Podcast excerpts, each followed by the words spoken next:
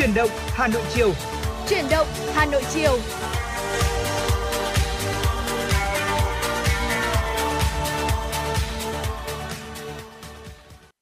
Xin chào quý vị thính giả và chào mừng quý vị thính giả đã quay trở lại với chương trình truyền động Hà Nội chiều của chúng tôi ngày hôm nay. Và đây Tuấn Kỳ và anh Quang Minh đã quay trở lại với chờ với cả chương trình truyền động Hà Nội của chúng ta. Và vâng, anh Quang Minh hôm nay tôi thấy là ừ. anh đã đi ờ, một đoạn đường khá là xa đến đây. Dạ vâng thì không ạ. biết là tôi thì ở đài cả ngày rồi thì không biết ừ. là thời tiết ngoài kia bây giờ đang thế nào nhỉ? Nói thật với uh, Tuấn Kỳ và quý vị thính giả đó chính là ngày hôm nay tôi di chuyển đến đài phát thanh truyền hình Hà Nội vào khoảng là 2 giờ chiều. Và cái cảm giác của tôi thì như là tôi đang đi làm buổi sáng chứ không phải đi làm buổi chiều. À. bởi vì là do là cũng không có nắng này rồi là um, trời ngày hôm nay cũng khá là âm u và cái thời điểm mà tôi ra ngoài đường thì cũng có một cơn uh, rông sắp đến. Và cũng uh, theo thông tin dự báo thời tiết mà tôi vừa cập nhật uh, thì từ ngày hôm nay do ảnh hưởng của không khí lạnh uh, tăng cường thì à, từ ngày hôm nay cho đến hết ngày 18 tháng 4 thưa quý vị có lúc ở Hà Nội thì sẽ có lúc là có mưa rào và rông. Riêng đêm nay thì có cục bộ là có mưa vừa mưa to và trong mưa rông thì có khả năng xảy ra lốc xét mưa đá cũng như là gió giật mạnh. Vậy nên là quý vị tính giả nếu chúng ta có việc cần ra ngoài đường thì cũng cần chú ý là à, mang những cái vật dụng để có thể là đảm bảo uh, che chắn cho ờ, khi mà chúng ta tham gia giao thông ví dụ như là ô hay là áo mưa. Và nếu mà chúng ta di chuyển uh, tham gia giao thông trên đường thì hãy đặc biệt chú ý là hãy giữ khoảng cách an toàn. Cũng như là uh, chúng ta hãy giữ vững tay lái trong những cái trường hợp mà thời tiết cực đoan ví dụ như là mưa hay là chúng ta có rông thì chúng ta vẫn sẽ đảm bảo được an toàn khi tham gia giao thông thưa quý vị. Vâng và đây là một, thông, một số thông tin rất là hữu ích và trời mưa như thế này thì cực kỳ ừ. thích hợp để chúng ta có thể nằm nhà là có thể thưởng thức một bộ phim đúng không? Nhưng mà dạ vâng. chiều ngày hôm nay tôi tôi với Quang Minh xin phép là sẽ phá cái lệ đi và để cùng ngồi đây uh, trò chuyện với quý vị thính giả. Ừ. Và có lẽ là anh Quang Minh để mở đầu cho cái um, gọi là chương trình ngày hôm nay cho chúng ta sẽ cùng bắt đầu với một số thông tin mà phóng ừ. viên của chúng ta đã cập nhật và gửi về cho chương trình đúng không nhỉ? Dạ vâng chắc chắn rồi ạ. Vâng thưa quý vị là đã có gần 500.000 người Việt Nam được ký xác nhận thông tin tiêm chủng vaccine phòng COVID-19 điện tử. Người dân đã tiêm chủng, khai báo chính xác thông tin và đã được các cơ sở tiêm chủng nhập dữ liệu trên hệ thống tiêm chủng, xác thực đúng thông tin với cơ sở dữ liệu quốc gia về dân cư sẽ được cấp hộ chiếu vaccine mà không phải thực hiện bất cứ thủ tục gì thêm.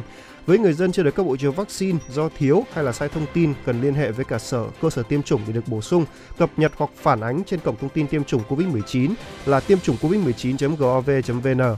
Ngoài ra người dân cũng có thể gọi điện đến tổng đài của Bộ Y tế theo số điện thoại là 0900 à xin lỗi thưa quý vị là 1900 9095 Tôi xin phép tôi xin phép được nhắc lại là 1900 9095 để phản ánh hoặc tư vấn về các vấn đề liên quan đến hộ chiếu vaccine và hộ chiếu vaccine điện tử được uh, hiển thị trên ứng dụng sổ sức khỏe điện tử và PC Covid hoặc trên trang tra cứu của Bộ Y tế sử dụng các tiêu chuẩn do Tổ chức Y tế Thế giới WHO và Liên minh châu Âu EU đang thực hiện đang sử dụng tại à, uh, 62 quốc gia và trong thời gian tới sẽ có thêm các quốc gia khác sử dụng. Đến nay thì đã có 19 nước công nhận hộ chiếu vaccine của Việt Nam.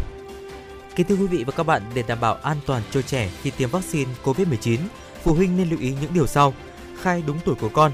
Theo quy định về tiêm chủng, trẻ chỉ được tiêm khi đã đủ tuổi, không tiêm cho trẻ dưới tuổi. Lý do là các loại vaccine đều được thử nghiệm để xác định tính an toàn và hiệu quả theo độ tuổi quy định. Khai báo đầy đủ các bệnh lý nền, tiền sử dị ứng của trẻ, bởi theo quy định của Bộ Y tế, với những trẻ đang mắc các bệnh cấp tính, mãn tính tiến triển phải trì hoãn tiêm chủng và thận trọng khi tiêm. Với những trẻ có tiền sử dị ứng với bất kỳ dị nguyên nào, trẻ bị rối loạn tri giác, rối loạn hành vi, phải chuyển khám sàng lọc, tiêm chủng tại bệnh viện với trường hợp trẻ mắc các bệnh bẩm sinh, mãn tính ở tim, phổi, hệ tiêu hóa, tiết niệu, máu, tim, phổi bất thường, phản vệ độ 3 trở lên với bất kỳ dị nguyên nào. Không cho trẻ sử dụng thuốc giảm đau trước khi tiêm. Theo Trung tâm Kiểm soát Dịch bệnh Mỹ CDC Hoa Kỳ cho rằng, việc dùng các thuốc này không có tác dụng giảm phản ứng phụ sau tiêm. Ngược lại có thể làm nặng thêm các triệu chứng hoặc làm giảm tác dụng của vaccine. Trước khi tiêm nên cho trẻ ăn no, tránh tiêm phòng khi trẻ đang đói và sau khi tiêm nên chờ 30 phút tại điểm tiêm để theo dõi các phản ứng sau tiêm. Chuẩn bị các loại thuốc giảm đau, hạ sốt phù hợp với trẻ. Tùy theo cơ địa, trẻ sẽ có những phản ứng nặng khác nhau. Nếu trẻ sốt cao không đáp ứng thuốc hạ sốt, đi kèm một số triệu chứng như tim đập nhanh, thở dốc và lả người, cần đến cơ sở y tế gần ngay và tiếp tục theo dõi sát sao sức khỏe của trẻ từ 3 đến 7 ngày sau khi tiêm. Thưa quý vị là do mưa lớn kéo dài bắt từ đầu từ khoảng 8 giờ ngày hôm nay thì dẫn đến tại một số khu vực của các quận nội đô Hà Nội có xuất hiện là việc ngập lụt.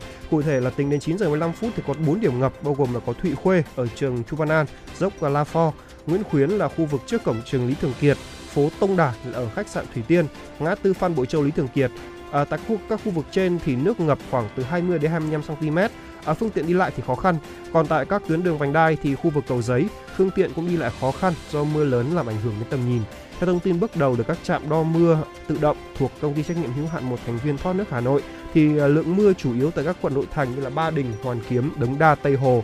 Cụ thể là tại Ba Đình thì lượng mưa đo được là 68,2 mm, Hoàn Kiếm là 62,7 mm và Đống Đa là 66,3 mm. À, sau khi xuất hiện lượng mưa lớn thì công ty trách nhiệm hữu hạn một thành viên thoát nước Hà Nội đã bố trí lực lượng làm các nhiệm vụ như là thu vớt các à, để khơi thông dòng chảy, đặt biển cảnh báo nguy hiểm, đưa nước về hồ tiêu.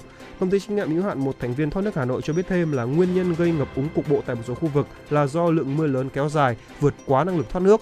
Tuy nhiên, công ty đã chủ động thực hiện các biện pháp để tiêu thoát nước theo kịch bản. À, mực nước ở trên các hồ, hệ thống các sông đã được kiểm soát và dự kiến khi sẽ mất sẽ, khi mà ngớt mưa khoảng 15 phút thì nước sẽ rút hết tại các điểm ngập. Hiện tại thì nhiều quận huyện của Hà Nội thì vẫn đang có mưa đó ạ. Thưa quý vị, hành vi bơm nước và tiêm thuốc an thần vào gia súc trước khi giết mổ, tuồn lợn chết và lầm bệnh vào cơ sở giết mổ rồi đem đi tiêu thụ đều có liên quan đến khâu kiểm soát giết mổ. Trong khi hiện nay, các, tại các địa phương, ngành thú y chỉ kiểm soát được khoảng 30 đến 40% số gia súc và gia cầm giết mổ trên địa bàn, thậm chí tại một số địa phương không thực hiện việc kiểm soát giết mổ. Đó là những thông tin đáng chú ý được đưa ra tại hội nghị kiểm soát giết mổ động vật và quản lý buôn bán thuốc thú y đang diễn ra tại tỉnh Bà Rịa Vũng Tàu. Hiện tại cả nước có hơn 450 cơ sở giết mổ tập trung cho lợn, bò và gia cầm. Đối với các cơ sở này, đa phần đều đảm bảo các yêu cầu an toàn đặt ra đối với một số cơ sở giết mổ. Tuy nhiên đáng nói lượng lớn số thịt gia súc và gia cầm trên cả nước lại được giết mổ từ gần 23.000 cơ sở giết mổ động vật nhỏ lẻ, nhưng chỉ 15% trong số này có giấy chứng nhận đủ điều kiện vệ sinh thú y, an toàn thực phẩm. Chỉ 23% cơ sở có nhân viên thú y thực hiện kiểm soát giết mổ. Điều này dẫn đến nguy cơ các sản phẩm thịt chưa kiểm soát được hết chất lượng trước khi đưa ra thị trường để tiêu thụ. Nhìn chung công tác kiểm soát giết mổ trên địa bàn các tỉnh từ Thừa Thiên Huế trở ra còn nhiều khó khăn như tập quán chăn nuôi, giết mổ còn phân tán, nguồn nhân lực và chất thiết bị hỗ trợ trong việc kiểm soát giết mổ còn hạn chế. Một số giải pháp được đưa ra tại hội nghị nhằm khắc phục, hạn chế tình trạng này như các địa phương có ưu đãi để thu hút doanh nghiệp đầu tư cơ sở giết mổ tập trung, kiện toàn và nâng cao năng lực hệ thống thú y cơ sở.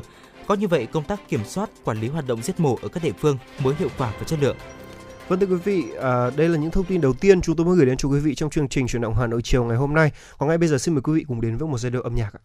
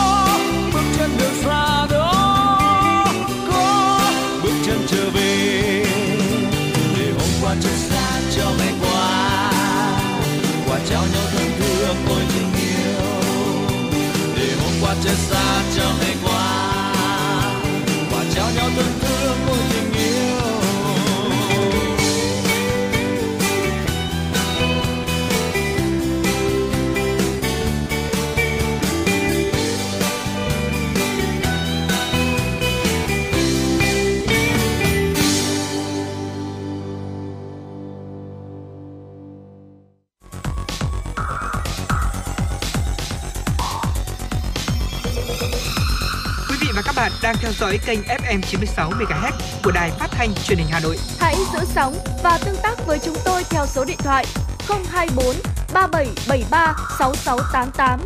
FM 96 đồng hành trên mọi nẻo đường.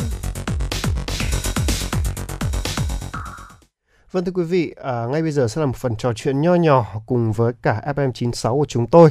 Thì à, phải nói là trong những à, địa điểm du lịch mà tôi từng đi qua à, ở miền Bắc, à, miền Trung hay là miền Nam thì có một địa điểm tôi cực kỳ yêu thích, đó là Huế. Đó, không Ừ. lẽ là anh, à, anh Quang Minh đã có một chuyến đi à, du lịch đến Huế chứ? Hình như tôi nghe nói gần đây là anh cũng đã đi rồi đúng không? Dạ vâng ạ, cũng chia sẻ với ờ, Tuấn Kỳ và quý vị thính giả thì chính là tôi cũng ờ, mới hạ cánh vào tối ngày hôm qua từ Huế trở về. Tuyệt vời. Vì vậy nên là ngày hôm nay thì cũng rất là muốn có thể là giới thiệu đến quý vị thính giả những chia sẻ và những trải nghiệm của mình ở ở Huế trong cái tiểu mục là điểm đến cuối tuần cùng FM96. Vậy thì ngay bây giờ chúng ta hãy cùng ờ, Quang Minh cũng như là Tuấn Kỳ tìm hiểu tìm hiểu về Huế thưa quý vị. Vâng, thì tôi thật nha là bản thân tôi khi tôi đến Huế, cái Ừ. mà đầu tôi là người rất yêu thích lịch sử Dạ vâng ạ. và cái điểm đến đầu tiên mà tôi mong sẽ đến đó chính là Đại Nội Huế. Bây giờ anh Ừ. anh thử chia sẻ là lần đầu tiên đến Đại Nội Huế thì anh cảm thấy như thế nào? Ồ, anh nhận xét gì Ừ. nào? Có một số lời bình đi. Ờ, thực sự là khi mà bắt đầu đến với Đại Nội thì tôi cảm thấy rất là ấn tượng bởi vì là du khách đến đây thì phải đến theo quan sát của tôi thì phải đến là 80 cho đến 90% là ờ, du khách đến đây là mặc những cái bộ trang phục truyền thống đấy ạ. Và ở Ừ. đây cụ thể là áo Nhật Bình này, ờ, áo dài ngũ thân tay chẽn hay là tay thụng có nghĩa là áo tấc ạ. Thì tạo nên một cái khung cảnh rất là đẹp giữa một cái khung cảnh ờ, rất là ấn tượng và đậm chất lịch sử của một cái triều đại ờ, quân chủ chính chế cuối cùng của Việt Nam đúng không ạ? À, mặc dù là à, tôi đến vào một cái dịp mà cũng sau lễ một chút thế nên là cũng không quá là đông tuy nhiên thì chính vì như vậy nên là ừ, chúng ta lại mới có thể là có một cái không gian cũng như là có một cái thời gian rất là thuận lợi để có thể là thưởng thức cũng như là ờm, thưởng ngoạn những cái vẻ đẹp rất là đặc biệt của những cái thành quách xung quanh khu vực đại nội thưa quý vị Vâng, đúng là như thế. À, có một điểm mà tôi cực kỳ ấn tượng khi vào Đại Nội đấy là tôi nhìn những cái kiến trúc ừ. của nó. Tôi tôi nhìn tôi thấy bảo ôi tại sao ngày xưa người xưa người ta có một cái gu thẩm mỹ nó lại dạ vâng ở cái tầm như thế từ cái trang phục chẳng hạn thì cái Ừ. trang phục này thì có lẽ là triều đại nhà triều đại nhà Nguyễn ở Huế là một trong những nơi có thể lưu là một trong triều đại được lưu giữ nhiều nhất về trong lịch sử ừ. về từ trang phục này cho đến những món ăn này cho đến cả những cái lăng tẩm cung điện các thứ là được tôi thấy là giữ lại được nhiều nhất Ừ. và đó là điều rất là may mắn đúng không nào triều đại phong kiến cuối cùng của chúng ta và đặc biệt tôi rất là thích có một chi tiết này ở trong đại nội hình như hay là ở ngoài một chút là có một cửa hàng bán có một số cái đồng xu đồng xu cổ á dạ và vâng rất nhiều những cuốn sách lịch sử ừ. về à, các triều đại của Huế dạ vâng có ạ. thể là có cả những câu chuyện thâm cung bí sử mà tôi tôi đọc tôi tôi đã đọc hết Dạ vâng cái đống đó và tôi thấy ui tại sao không nếu như mà làm thành phim tôi thấy rằng nó cũng sẽ chả kém gì những phim của Trung Quốc Ừ. đâu. Những phim của về đời nhà Thanh cung đấu đời nhà Thanh nhà Minh tôi thấy nó không kém. Đó và một trong những cái điểm mà tôi rất là thích đến là được lăng tẩm nhà Huế. Ừ, đấy mặc dù là một người học sử và phải nói rằng là có một số vị vua là không đối với tôi là không, không mang lại được nhiều vinh quang lắm. Dạ vâng ạ. Tuy nhiên thì những cái lăng tẩm của họ thực sự rất đẹp nổi lên là tôi thích tôi thích nhất là lăng minh mạng ừ, chính xác vì đấy là một cái vị vua mà tôi phải nói là một trong những người mà đã có những cái cải cách rất là tuyệt Chính vời Dạ người vâng mở ạ. rộng lãnh thổ và Ừ. cái lăng tẩm với những cái của vị vua này là thực sự là xứng đáng là tôi Ừ. thấy là lăng này là xứng đáng nhất dành cho một cái vị vua như thế Dạ vâng ạ, chính xác Lăng Minh Mạng mà vị hoàng đế thứ hai của triều Nguyễn và cũng như Tuấn Kỳ chia sẻ đó chính là vị hoàng đế này cũng có rất là nhiều những cái công trạng trong cái quá trình trị vì đất nước của chúng ta Đúng và vậy. khi mà đến với Lăng Minh Mạng thưa quý vị, tôi thực sự ấn tượng bởi cái vẻ đẹp rất là thơ, rất là tình của Lăng và tôi ấn tượng với cái con đường trung đạo đấy ạ. Tôi thì đến vào cái khoảng thời gian là 4 rưỡi chiều, đúng vào cái lúc mà hoàng hôn đang lặn xuống và Ồ. cái ờ, mặt trời nó ừm, thẳng đúng vào cái con đường trung đạo để dẫn ra cái khu vực Minh Lâu nơi mà nhà vua đọc sách cũng như là làm thơ khi Vâng. mà đang còn tại thế đấy ạ thì ờ, rất là ấn tượng với cái vẻ đẹp này. Mặc dù là Lăng Minh Mạng thì cũng khá là xa trung tâm ở Đại Nội, cách khoảng tầm là hơn 10 km. Tuy nhiên thì trên đường đến Lăng chúng ta vẫn có thể là thưởng ngoạn tất cả những cái uh, vẻ đẹp của Huế. Chúng ta cũng có thể là ghé qua, um, chúng ta có thể uh, ghé qua là uh, đồi vọng cảnh này, đúng hay rồi. là ví dụ như là uh, đàn Nam Giao đúng không ạ? Đều đúng. là trên cái con đường để chúng ta có thể đến với Lăng Minh Mạng. Thì thực sự Lăng Minh Mạng ngoài ngoài Đại Nội và ngoài Lăng Minh Mạng ra thì cũng còn rất là nhiều những cái lăng tẩm ở uh, mà chúng ta cần chú ý cũng như là uh, rất là đáng để chúng ta có thể thưởng ngoạn và đặc biệt một trong số đó mà tôi cũng đã từng ghé thăm ở trong cái chuyến du lịch vừa rồi của tôi và tôi cũng thấy rất rất là ấn tượng với cái kiến trúc thôi nhá đó chính là ở lăng của vua Khải Định đấy ạ. Ừ, đúng rồi như vậy. À, phải nói rằng là mỗi một lăng tẩm của mỗi họ vị hoàng đế thì đều thiện một cái gu ừ. của các vị hoàng đế đấy. Chính xác. Tuy nhiên thì uh, có một điểm chung đó là họ rất biết cách chọn chỗ phong thủy để ừ. có thể đặt được cái lăng mộ đó dạ để vâng. có thể ngàn đời yên nghỉ đó ở đây thì có có một số sở thích nữa vua nha vua minh mạng là thích đọc sách này ừ. hay là ngồi à, thưởng ngoạn cảnh thì đấy lăng của ông cũng thể hiện được cái điều đấy còn đặc biệt là vua khải định thì ừ. là một vị vua phải nói rằng là tôi xin phép được dùng cái từ là hơi tai tiếng một chút đấy là từ rất nói giảm nói tránh rồi đấy ạ dạ vâng. thì à, cái sở thích của ông là chủ yếu là liên quan đến ăn chơi thôi ừ. à, tuy nhiên thì cũng có một số đồ vật cổ của phương tây đấy ừ. như là tennis này đèn dầu vật vật, vật tennis là đèn dầu đấy là một trong những cái thú vui của ông ấy ừ. thời còn hồi, hồi còn gọi là vẫn còn gọi là tại thế tại, tại thế ừ. đấy và tiếp theo một địa điểm nhất định phải đến đấy là ôi chùa Thiên Mụ dạ vâng ôi sao nó đẹp thế tôi không thể hiểu là tại sao lại có một ngôi chùa nó lại đẹp đến mức như vậy. Tôi chưa bao giờ tôi, tôi, tôi, tôi một trong những ngôi chùa tôi cực kỳ yêu thích luôn. Ừ. đến vãn cảnh chùa xong có thể ngồi trong sân chùa làm một ly trà Huế. Đó ui tôi nghĩ là không còn gì bằng từ lúc tôi mới có 14 tuổi thôi. Ừ. nhưng mà tôi nhìn các cụ tôi vẫn nghĩ dùng cái từ của giới trẻ bây giờ là ôi sao các cụ ngày xưa chiêu thế? Nó có thể là một cái cách dùng từ của hiện nay và thể hiện là một cái sự rất là thoải mái rất là tuyệt vời khi mà đây là một ngôi chùa mà nơi chúng ta có thể tĩnh tại chúng ta có thể gọi là cầu nguyện cầu mong cho một cái nơi một ừ. cuộc sống tốt đẹp hơn đấy và đó là một cái điều cũng ờ, rất rất là rất là tốt đúng không nào dạ vâng chính vâng. xác ạ bên cạnh đó thì uh, tôi cũng có rất là ấn tượng với một địa điểm nữa đó chính là trường quốc học Huế ừ. có lẽ là cũng không xa lạ gì với tất cả chúng ta mặc dù là có thể là quý vị tính giả chưa từng đến đây tuy nhiên thì cũng sẽ đâu đó ít nhất một lần nghe đến ở uh, cái tên là trường quốc học Huế hoặc là được xem những tấm hình rất là ấn tượng của một ngôi trường có một cái màu sơn rất là đặc trưng, màu ờ, đỏ, màu màu hồng thẫm thưa quý vị. Và tại thời xưa, nơi đây chính là cái điểm huấn luyện binh lính đường thủy của nhà Nguyễn. Và lúc đó thì nơi đây chỉ vòn vẹn có hai dãy nhà cấp 4 thôi ạ. Mãi cho đến những năm đầu thế kỷ 19 thì nơi đây mới được xây dựng lại kiên cố theo kiến trúc của Tây Âu. Và muốn trải nghiệm một khung cảnh tuyệt nhất thì chúng ta hãy đến với trường quốc học Huế từ khoảng là từ tháng 5 cho đến tháng 7. Thời gian này thì ờ, sắc hoa điệp cũng như là những cái loài cây hay là những cái loài hoa khác nhau thi đua khoe sắc ở trong môi trường và vì là uh, ngôi trường này vẫn hiện tại thì vẫn đang hoạt động vì vậy nên là quý vị thính giả hãy lưu ý rằng là chúng ta chỉ nên đến vào cái giờ nghỉ ví dụ như là từ 11 giờ cho đến uh, ờ, 13 giờ và sau 17 giờ thưa quý vị để chúng ta có thể là vừa tham quan thiện uh, tham quan cũng như là thưởng lãm cái vẻ đẹp của trường quốc học tuy nhiên thì sẽ không làm ảnh hưởng đến những uh, nam sinh nữ sinh đang uh, học tập Vâng, và phải nói rằng đây là một trong những ngôi tội ngôi trường sản sinh ra rất nhiều lãnh đạo đúng không nào? Bây giờ ừ. từ đó anh anh mình có thể kể ra được một người quá quen thuộc chúng ta không thể không nhắc đến đó chính là bác hồ của chúng ừ, ta cũng đã từng học đây rồi nhưng dạ mà vẫn vâng. còn rất nhiều người nữa ừ. đấy à, có thể kể đến như là à, trần phú ừ. là tổng bí thư đầu tiên của đảng cộng sản việt nam dạ vâng ạ. tiếp theo là bí thư một bí thư nữa là ông Hải Huy Tập sau đó là thủ tướng Phạm Văn Đồng này ừ. thậm chí là đại tướng Võ Nguyên Giáp nữa tôi không hiểu là hồi trước khi mà dựng cái trường này vị trí để như thế nào toàn là những người gọi là ờ, rất giỏi học ở đây dạ vâng. và phải nói là ở cả hai bên chiến tuyến đều có. Cả hai bờ chiến tuyến đều có. Uh, ngô đình diệm cũng có từng học ở đây nữa. Ừ. đó phải nói đây là một ngôi trường mà lẽ đào tạo ra cực kỳ những nhiều nhiều nhân tài cho đất nước chúng ta. Những uh, gọi là thế hệ cách cán bộ cách mạng đời đầu đều dạ, học vâng ở đây cả. Kể cả ừ. những cái thế hệ giáo sư tiến sĩ các bộ trưởng đời đầu cũng đều học ừ. ở đây. Đó và tôi cũng biết là thành tích của trường quốc học Huế cũng rất tuyệt vời trong các kỳ thi. Đấy. Ừ. và thêm một điều nữa một cái địa điểm nữa chúng ta không thể không nhắc đến đấy là nó hội tụ nó, nó là một sự hội tụ đông tây tôi ừ. nghĩ là như vậy đó chính là cung an định dạ vâng đó và có cả hai kiến trúc này nhưng mà tuy nhiên ấy cái sự kết hợp kiến trúc này ngày nay chúng ta thấy rất nhiều những lâu đài ngoài kia dạ vâng ạ. và được nhiều nhà thiết kế gọi là phê bình rất là gay gắt về cái chuyện là không biết phối kết hợp như thế nào ừ. thế nhưng mà các cụ của chúng ta lại phối hợp được cái cung an định này thành một cái lối rất hài hòa nửa đông nửa tây không biết là anh Ừ. Quang Minh có cảm thấy giống tôi không khi mà Ừ. anh bước chân vào Chắc chắn rồi ạ, bởi vì là cung An Định thì gắn liền với ờ, cái khoảng thời gian cũng như là cuộc đời của ờ, hai vị vua cuối cùng của triều Nguyễn đó chính là Khải Định và Bảo Đại. Đúng Vì rồi. vậy nên là cũng rất là có những cái dấu ấn rất là đặc trưng mà theo như Tuấn Kỳ chia sẻ đó chính là những dấu ấn rất là cá nhân của hai vị vua này về sở thích này, ờ, về phong cách sống phải không ạ và về cả cái gu ờ, thẩm mỹ nữa. Vâng, đúng là như thế. À, thêm có một địa điểm này tôi lại còn tôi chưa được đến, đó Ừ. là điện Hòa Chén. Điện hòn À, chén. điện Hòn Chén, Ừ. điện Hòn Chén thì tôi lại chưa được đến. Thì không biết là anh à, Quang Minh thì có thể à, tả lại cho tôi được không? Là hoặc tôi đến Ừ. tôi không nhớ. Dạ vâng ạ, theo sử sách ghi lại thì ờ, thưa quý vị, điện Hòn Chén được xây dựng vào thời vua Gia Long. Sau đó thì qua mỗi thời kỳ thì công trình này sẽ có sự thay đổi về tên gọi cũng như là các vị được tôn thần khác nhau.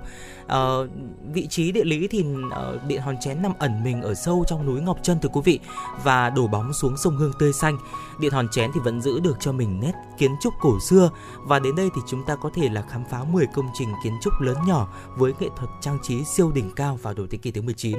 Vì vậy nên là điện Hòn Chén cũng là một cái địa điểm ờ, rất là được nhiều du khách ưa chuộng khi mà chúng ta đến với thăm với cả hoàng ờ, với thành phố Huế của chúng ta. Mặc dù là về địa điểm địa lý thì cũng khá là xa thành phố, tuy nhiên thì khi mà tôi đến đây thì tôi cũng thấy rằng là có rất là nhiều du khách và đặc biệt là thời gian này thì có một cái dấu hiệu rất là đáng mừng khi mà ờ, tôi đến thăm những cái ờ, công trình kiến trúc ở Huế thì cũng thấy rất là nhiều vị khách nước ngoài Tuấn Kỳ ạ. Đúng Điều vậy. đó cho thấy rằng là cái ờ, việc mà chúng ta mở cửa trở lại du lịch ờ, thì cũng đã ờ, hoạt động rất là hiệu quả và từ đó thì chúng ta cũng đón thêm rất là nhiều những vị khách quốc tế đến với Việt Nam của chúng ta. Vâng và tôi hy vọng rằng là sẽ còn nhiều địa điểm nữa. Ừ. Chúng ta cũng sẽ được gọi là giới thiệu đến quý vị thính giả bởi vì là hiện tại chúng ta làm cái số này cũng là rất hợp lý. Ừ. Sắp 30 tháng 4 1 tháng Chính 5 xác. rồi.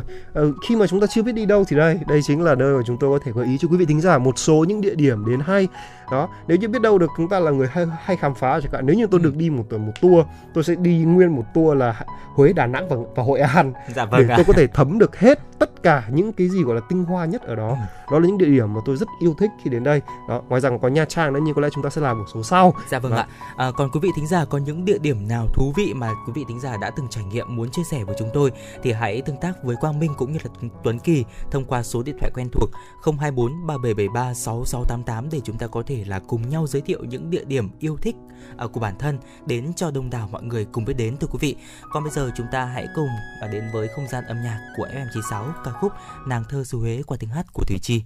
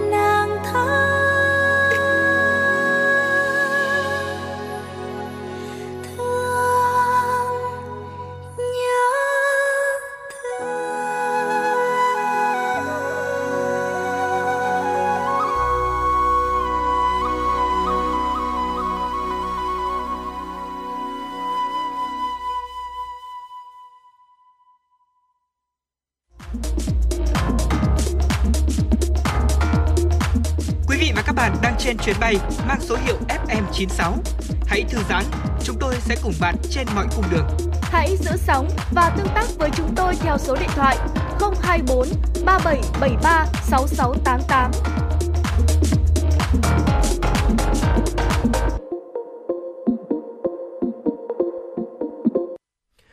Vâng thưa quý vị kính thính giả quay trở lại với FM 96 xin mời quý vị thính giả cùng đến với một số thông tin mà phóng viên Thu Vân của chúng tôi đã thực hiện và gửi về cho chương trình ạ. Kính thưa quý vị và các bạn, ngày hôm nay, Ủy ban nhân dân huyện Ba Vì đã tổ chức lễ khai trương du lịch Ba Vì năm 2022 với chủ đề Ba Vì trải nghiệm xanh an toàn. Tham dự buổi lễ có Phó Chủ tịch Hội đồng nhân dân thành phố Hà Nội Phạm Quý Tiên, Phó Chủ tịch Ủy ban nhân dân thành phố Hà Nội Nguyễn Mạnh Quyền nhằm từng bước mở lại hoạt động du lịch Ba Vì đảm bảo an toàn, hiệu quả, góp phần phục hồi và phát triển ngành du lịch thủ đô. Thời gian vừa qua, huyện Ba Vì đã đẩy mạnh công tác tuyên truyền, giới thiệu, quảng bá các sản phẩm du lịch, tập trung đẩy nhanh tiến độ về hạ tầng giao thông, hạ tầng dịch vụ, du lịch, văn hóa. Bên cạnh đó, huyện đã phối hợp với các đơn vị du lịch, chỉnh trang, nâng cấp các sản phẩm du lịch và chuẩn bị các điều kiện tốt nhất để xây dựng hình ảnh du lịch Ba Vì là điểm đến an toàn, hấp dẫn đối với du khách trong và ngoài nước. Tại lễ khai trương du lịch Ba Vì, Chủ tịch Ủy ban nhân dân huyện Ba Vì Đỗ Mạnh Hưng kêu gọi các nhà đầu tư, các đơn vị hiệp hội, các trung tâm xúc tiến, trung tâm lữ hành tăng cường đầu tư, hợp tác, liên kết, ký kết giao lưu, trao đổi hàng hóa, dịch vụ, phối hợp đưa đón khách tham quan du lịch Ba Vì. Phát biểu tại lễ khai trương, Phó Chủ tịch Ủy ban nhân dân thành phố Nguyễn Mạnh Quyền khẳng định, huyện Ba Vì là một trong những đơn vị tích cực trong việc triển khai giải pháp phục hồi, phát triển du lịch, đảm bảo kiểm soát dịch COVID-19 hiệu quả và từng bước phấn đấu đưa du lịch trở thành ngành, ngành kinh tế mũi nhọn của huyện Ba Vì. Bên cạnh đó, Phó Chủ tịch Ủy ban nhân dân thành phố Hà Nội cũng đề nghị các sở ban ngành thành phố quan tâm hỗ trợ huyện Ba Vì trong việc đầu tư, nâng cấp hạ tầng, nhất là hạ tầng giao thông để đảm bảo đủ điều kiện thuận lợi nhất cho du khách đến với du lịch Ba Vì. Đồng thời cần tăng cường truyền thông, mở rộng phạm vi xúc tiến, quảng bá để du lịch Ba Vì và thủ đô thực sự phát triển. Thưa quý vị là theo Hiệp hội Chế biến và Xuất khẩu Thủy sản Việt Nam, xuất khẩu tôm của Việt Nam trong tháng 4 này dự báo là sẽ tăng 20%. Trước đó trong quý 1 thì kim ngạch xuất khẩu tôm của Việt Nam đạt hơn 900 triệu đô la Mỹ, tăng 37% so với cùng kỳ năm 2021.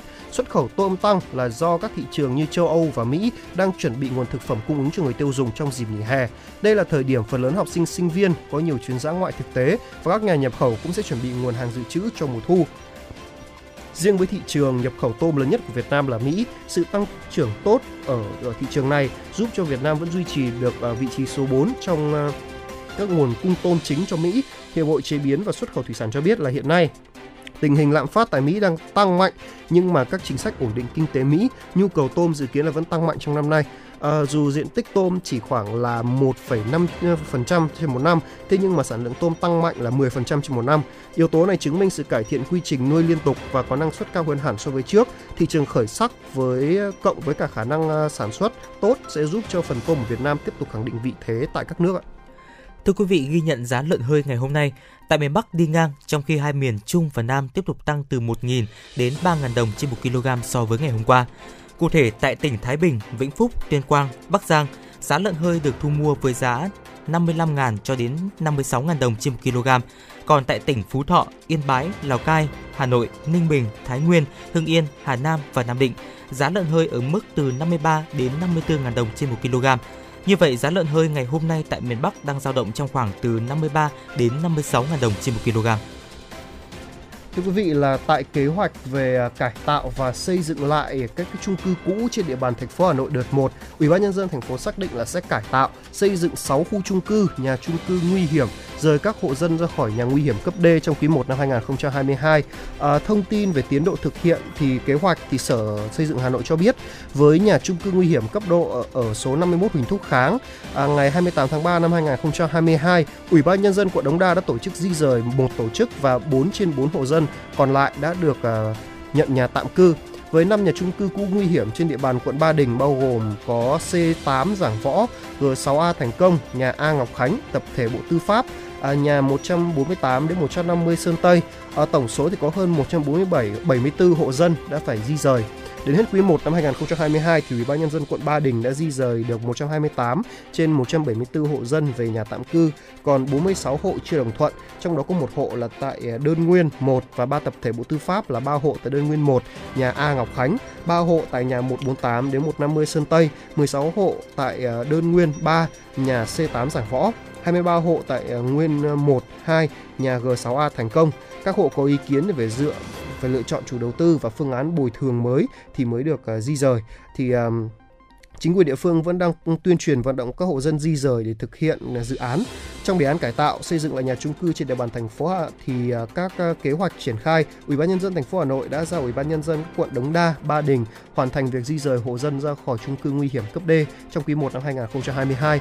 Tuy nhiên thì Sở Xây dựng cho hay là do tình hình dịch Covid-19 diễn biến phức tạp trong những tháng đầu năm 2022 nên Ủy ban nhân dân quận Ba Đình vẫn chưa hoàn thành theo tiến độ được giao. Hiện nay thì Ủy ban nhân dân quận Ba Đình đã kiến nghị Ủy ban nhân dân thành phố đã lùi thời hạn di rời các hộ dân còn lại trong quý 2 năm 2022, Ủy ban nhân dân thành phố tiếp tục chỉ đạo Ủy ban nhân dân quận Ba Đình khẩn trương tuyên truyền, vận động các hộ dân di rời trong thời gian sớm nhất để thực hiện việc cải tạo, xây dựng lại các nhà chung cư nguy hiểm cấp D nêu trên.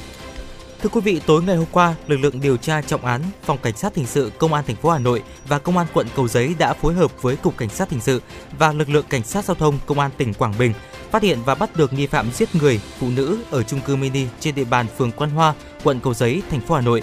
Khi đối tượng này đang ở trên một chiếc xe khách dừng nằm đang chạy trên địa phận tỉnh Quảng Bình với lộ trình tiếp theo là các tỉnh phía Nam. Danh tính đối tượng được xác định là Phùng Văn Vinh, sinh năm 1994, trú tại xã Trung Yên, huyện Sơn Dương, tỉnh Tuyên Quang. Trước đó vào sáng ngày 15 tháng 4, một người bạn của nạn nhân sau khi liên lạc bằng điện thoại không được đã tới căn phòng trọ trên tầng 2. Khi đến nơi, cửa căn phòng đã bị khóa. Sau khi mở được cửa để vào trong, mọi người kinh hoàng phát hiện một cô gái đã tử vong. Nhiều đồ vật trong căn phòng bị xáo trộn, trên thi thể nạn nhân có dấu hiệu tác động của ngoại lực. Một số người dân sống gần tòa nhà chung cư đã xác nhận có sự việc trên, đồng thời cho biết nạn nhân là một phụ nữ khá xinh xắn, dễ mến và hòa đồng. Quá trình thuê trọ tại chung cư, nạn nhân chưa xảy ra mâu thuẫn, bất đồng gì đáng kể với những người xung quanh. Tại tòa chung cư mini này cũng được đánh giá là an ninh khá tốt khi ngoài đội ngũ bảo vệ còn có hệ thống camera trước cửa và khu vực để xe ở tầng 1 vụ án mạng có dấu hiệu của tội giết người, cướp tài sản.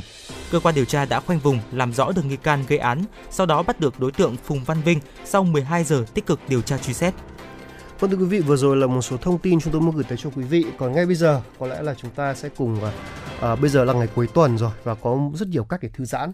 Ừ. Và một trong những cách mà Tuấn Kỳ đã đề cập đến một trong buổi sáng ngày hôm nay là chúng ta hãy đọc một cuốn sách ha.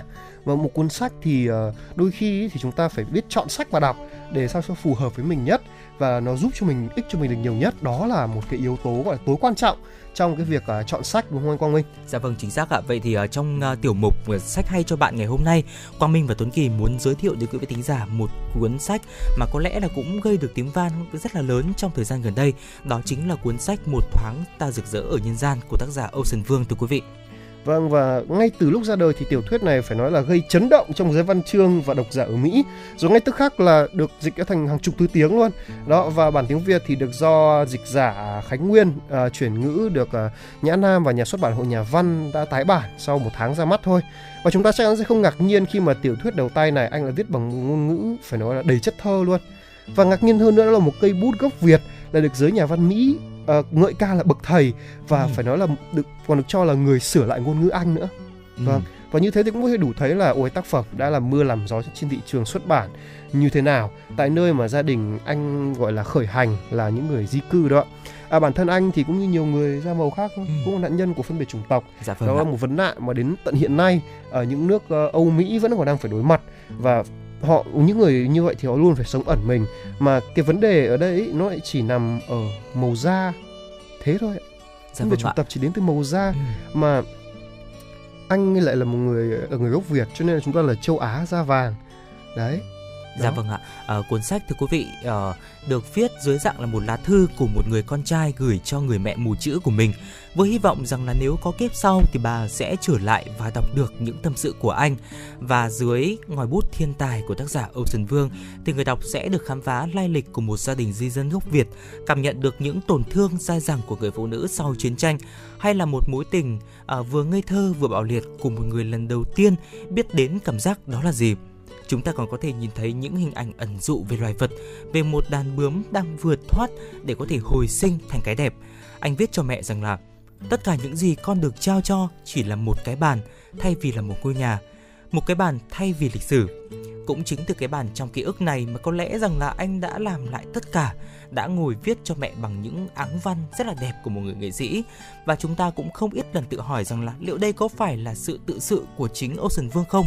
Hay chỉ là một cái uh, một cái cuốn tiểu thuyết được uh, anh sáng tác ra thôi? Vâng ạ và ký ức là một cái sức mạnh có sức công phá rất là lớn trong cả hai chiều. Và vừa là cái sự đau đớn khi mà phải gọi tên từng thứ một như là khi chúng ta chạm vào vết thương sâu kín chưa bao giờ lành hẳn mặt khác thì ở những mảnh vụn phi thực tế đó biến hóa thành những hình tượng nghệ thuật và khi ấy thì chúng biểu lộ một sức gợi cảm rất là lớn lao và lay động lòng người. Âu Sơn Vương thì ở khía cạnh này đúng là bậc thầy tái tạo những thứ đã qua, thưa quý vị.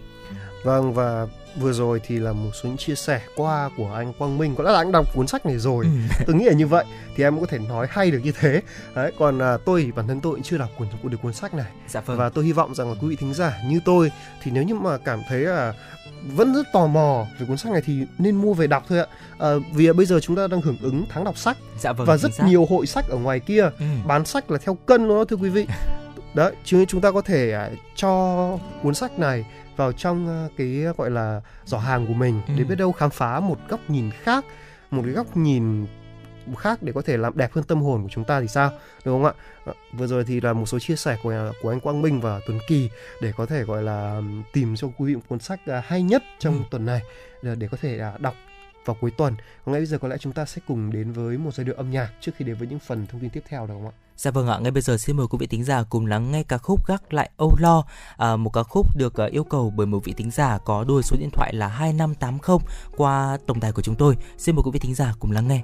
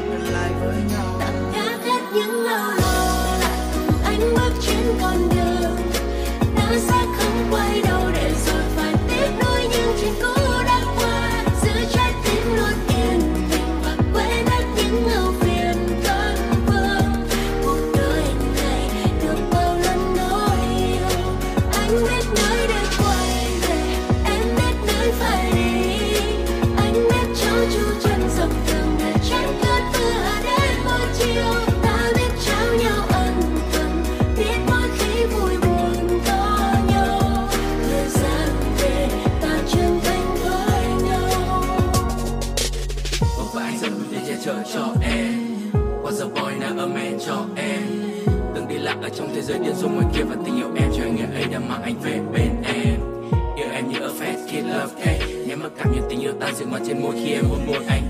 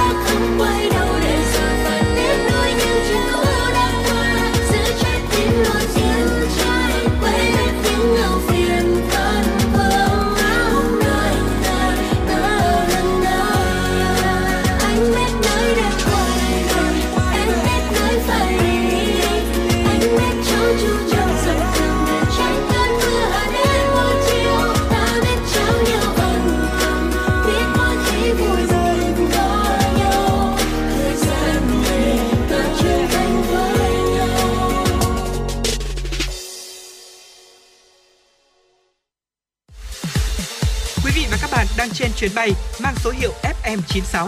Hãy thư giãn, chúng tôi sẽ cùng bạn trên mọi cung đường. Hãy giữ sóng và tương tác với chúng tôi theo số điện thoại 024 3773 6688. Vâng thưa quý vị, quay trở lại với FM96. Xin mời quý vị thính giả cùng đến với một số thông tin mà phóng viên Thu Vân của chúng tôi đã thực hiện và gửi về cho chương trình. Thưa quý vị, là mũi vaccine Pfizer-BioNTech của thứ lần thứ tư được uh, cung cấp khả năng bảo vệ bổ sung đối với my, uh, ờ, Omicron chống lại bệnh nặng, nhập viện, tử vong trong ít nhất một tháng ở những người lớn tuổi. Đây là kết quả nghiên cứu do Israel thực hiện trong bối cảnh là biến thể Omicron đang chiếm ưu thế. Hiệu quả ước tính của mũi vaccine COVID-19 thứ tư trong khoảng thời gian từ nay tới ngày thứ Bảy à, đến ngày thứ 30 khi mà tiêm so với liều thứ ba được tiêm ít nhất là tháng thứ tư trước đó là 45% chống lại tình trạng nhiễm Covid-19, 55% chống lại triệu chứng mắc bệnh, 68% à, chống lại à, tình trạng à, nhập viện, 62% chống lại tình trạng là bệnh diễn tiến nặng, 74% chống lại tử vong. Trong báo cáo được công bố hôm ngày 13 tháng 4 trên tạp chí y học New England, uh, nghiên cứu đã so sánh 182.122 người từ 60 tuổi trở lên được tiêm liều thứ tư và 182.122 người đã được tiêm mũi thứ ba. Các nhà nghiên cứu cho biết là những kết quả nghiên cứu trong thế giới thực của chúng ta cho thấy liều vaccine thứ tư ít nhất là ban đầu có hiệu quả chống lại biến thể của Omicron. Việc tiếp tục theo dõi bổ sung sẽ, sẽ cho phép đánh giá thêm về khả năng bảo vệ của mũi thứ tư theo thời gian. Thưa quý vị, ngày 15 tháng 4 năm 2019, người dân nước Pháp cũng như công chúng trên toàn thế giới đã vô cùng bàng hoàng trước vụ cháy lịch sử tại nhà thờ Đức Bà Paris. Trận hỏa hoạn lớn tàn phá nhà thờ Đức Bà mang tính biểu tượng ở Paris của nước Pháp vào ngày 15 tháng 4 năm 2019 đã dẫn đến sự phá hủy ngọn tháp, đồng hồ và khu trung tâm của nhà thờ mang phong cách kiến trúc Gothic từ thế kỷ 12. Ba năm sau vụ cháy, nhà thờ lịch sử gần như được quét sạch lớp bù hóng dày đặc khi hàng loạt thợ thủ công chạy đua với thời gian để đáp ứng thời hạn mở cửa trở lại nhà thờ Đức Bà vào đúng Thế vận hội năm 2024. Theo cơ quan nhà nước Pháp chuyên giám sát việc trùng tu, sau đám cháy ở nhà thờ Đức Bà, gần 844 triệu euro đã được quyên góp từ 340.000 nhà tài trợ ở 150 quốc gia. Ba năm sau, lỗ hổng còn lại trong tòa nhà giờ đây đã được lấp đầy bởi một rừng giàn giáo. Một hệ thống giàn giáo kim loại đã được dựng lên phục vụ cho nhiệm vụ trùng tu ở nhà thờ, được hoàn thành vào mùa hè năm ngoái với chi phí 151 triệu euro. Phần lớn đúng tiến độ, mặc dù đã công việc đã bị tạm dừng 3 tháng vào năm 2020 khi đại dịch Covid-19 bắt đầu diễn ra. Các cửa sổ kính màu và một số bức tượng cũng như 22 bức tranh khổ lớn từ thế kỷ 17 và 18 cũng đã được gửi đi để trùng tu. Giai đoạn quan trọng tiếp theo là lắp đặt lại khung gỗ thời Trung Cổ ở gian giữa, dàn hợp sướng và ngọn tháp từ thế kỷ thứ 19 mà nhóm nghiên cứu hy vọng sẽ hoàn thành vào nửa đầu năm 2023. Thưa quý vị, là cơ quan quản lý không gian mạng của Trung Quốc là CAC đã bắt đầu chiến dịch đặc biệt kéo dài đến 2 tháng nhằm sàng lọc các cá nhân doanh nghiệp làm video ngắn và phát trực tiếp trên nền tảng trực tuyến. Đây được coi là một phần trong kế hoạch thúc đẩy các nội dung hợp pháp và phù hợp trên nền tảng trực tuyến.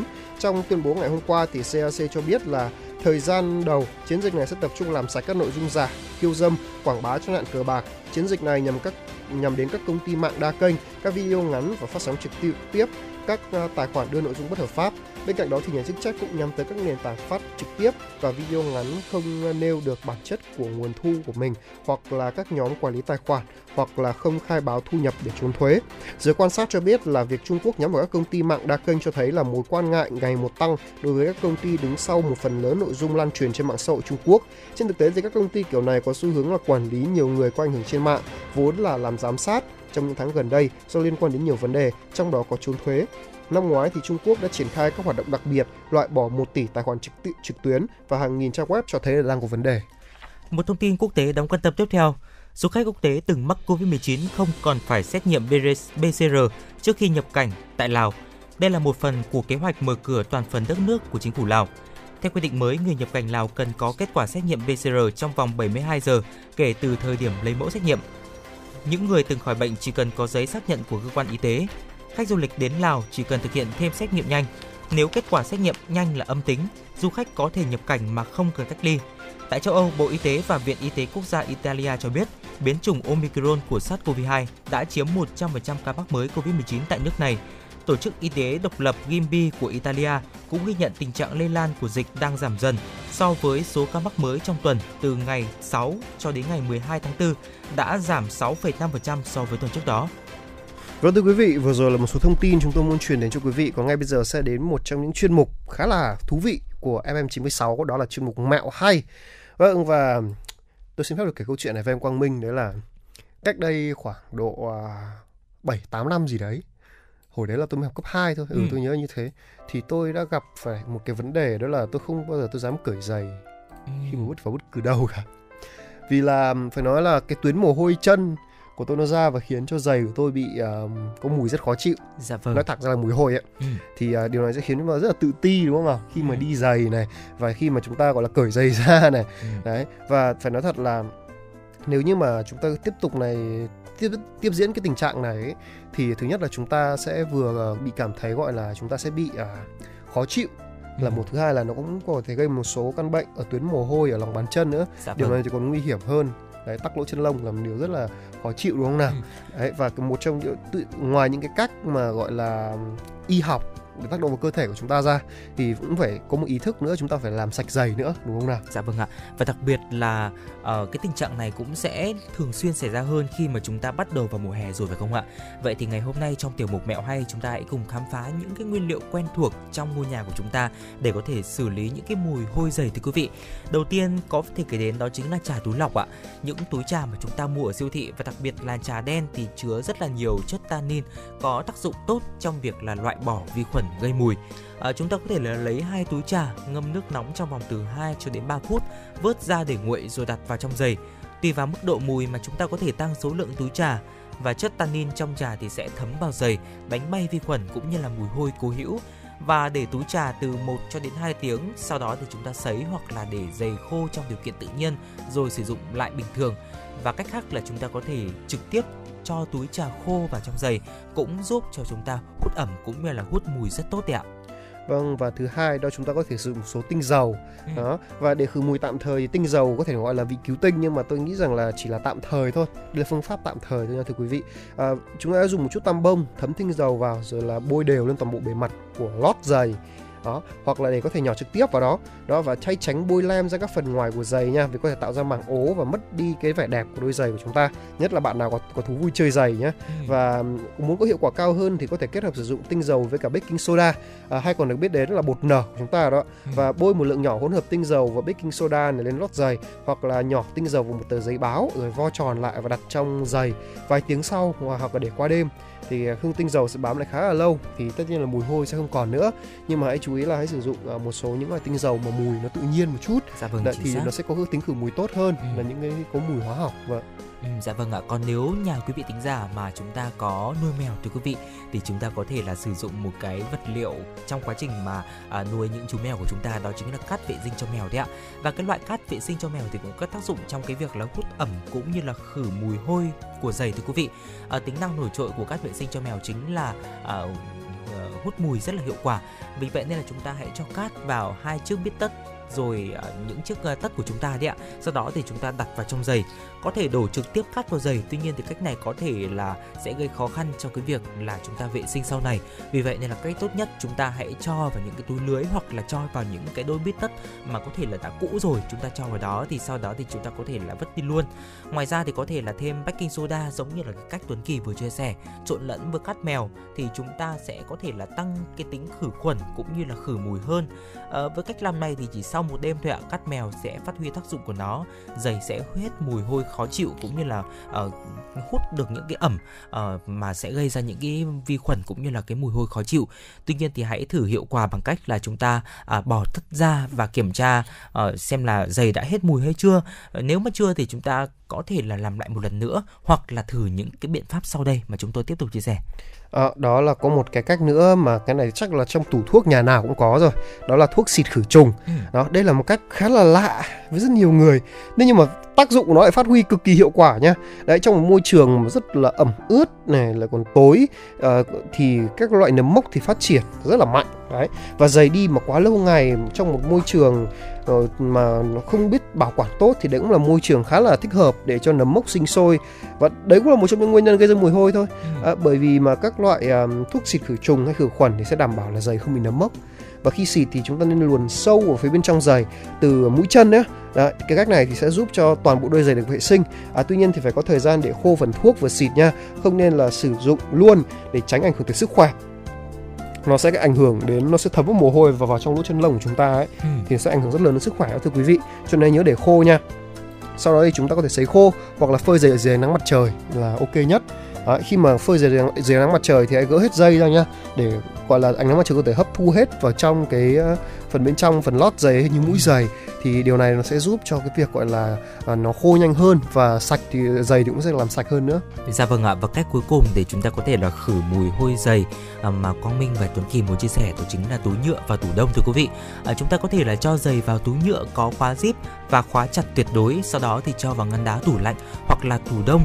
Nhiều loại vi khuẩn và đặc biệt là vi khuẩn gây mùi hôi chân ờ, rất là yếu khi mà gặp lạnh.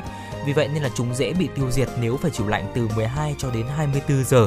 Sau khi lấy giày ra khỏi tủ thì làm khô bằng cách là sấy khô hoặc là để khô tự nhiên tốt nhất là chúng ta nên để khô trong không khí à, bởi là sấy nhiều thì sẽ ảnh hưởng đến tuổi thọ của giày thưa quý vị Vâng và vừa rồi là một số những thông một số những chia sẻ của Tuấn Kỳ và Quang Minh Ừ. về cái làm thế nào chúng ta làm sạch giày. À, tuy nhiên thì chúng ta ngoài và làm sạch đôi giày của chúng ta ra để tránh giày bị hôi ấy, chúng ta cũng phải tự vệ sinh chân của chúng ta trước. Đó thì đầu tiên có một số cách để chúng ta hãy cắt móng chân thường xuyên, đặc biệt là các bạn nam nha. ừ. Đấy các bạn nữ thì hãy cố gắng là hãy tẩy da chết chân này, rồi là có thể là gọi là kiểm tra xem là trong khóe chân là có trong khóe móng chân là có cặn hoặc là đất bẩn không đó cũng là nguyên nhân khiến cho gọi là da của chúng ta gọi là ờ, chúng ta bị hôi hôi dày. Ừ. và thêm một điều nữa là cũng nếu như các bạn cảm thấy mệt mỏi thì, chứng tỏ là ừ đó cũng là một số nguyên nhân để ảnh hưởng đến sức khỏe đến sức khỏe của chúng ta nữa đó Ừ, dạ vâng ạ. À, đó là những chia sẻ của chúng tôi trong một mèo hay. Còn bây giờ thì xin mời quý vị thính giả cùng lắng nghe một giai điệu âm nhạc và đừng rời sóng nhé. Quang minh và tuấn kỳ sẽ quay trở lại ngay sau bài hát này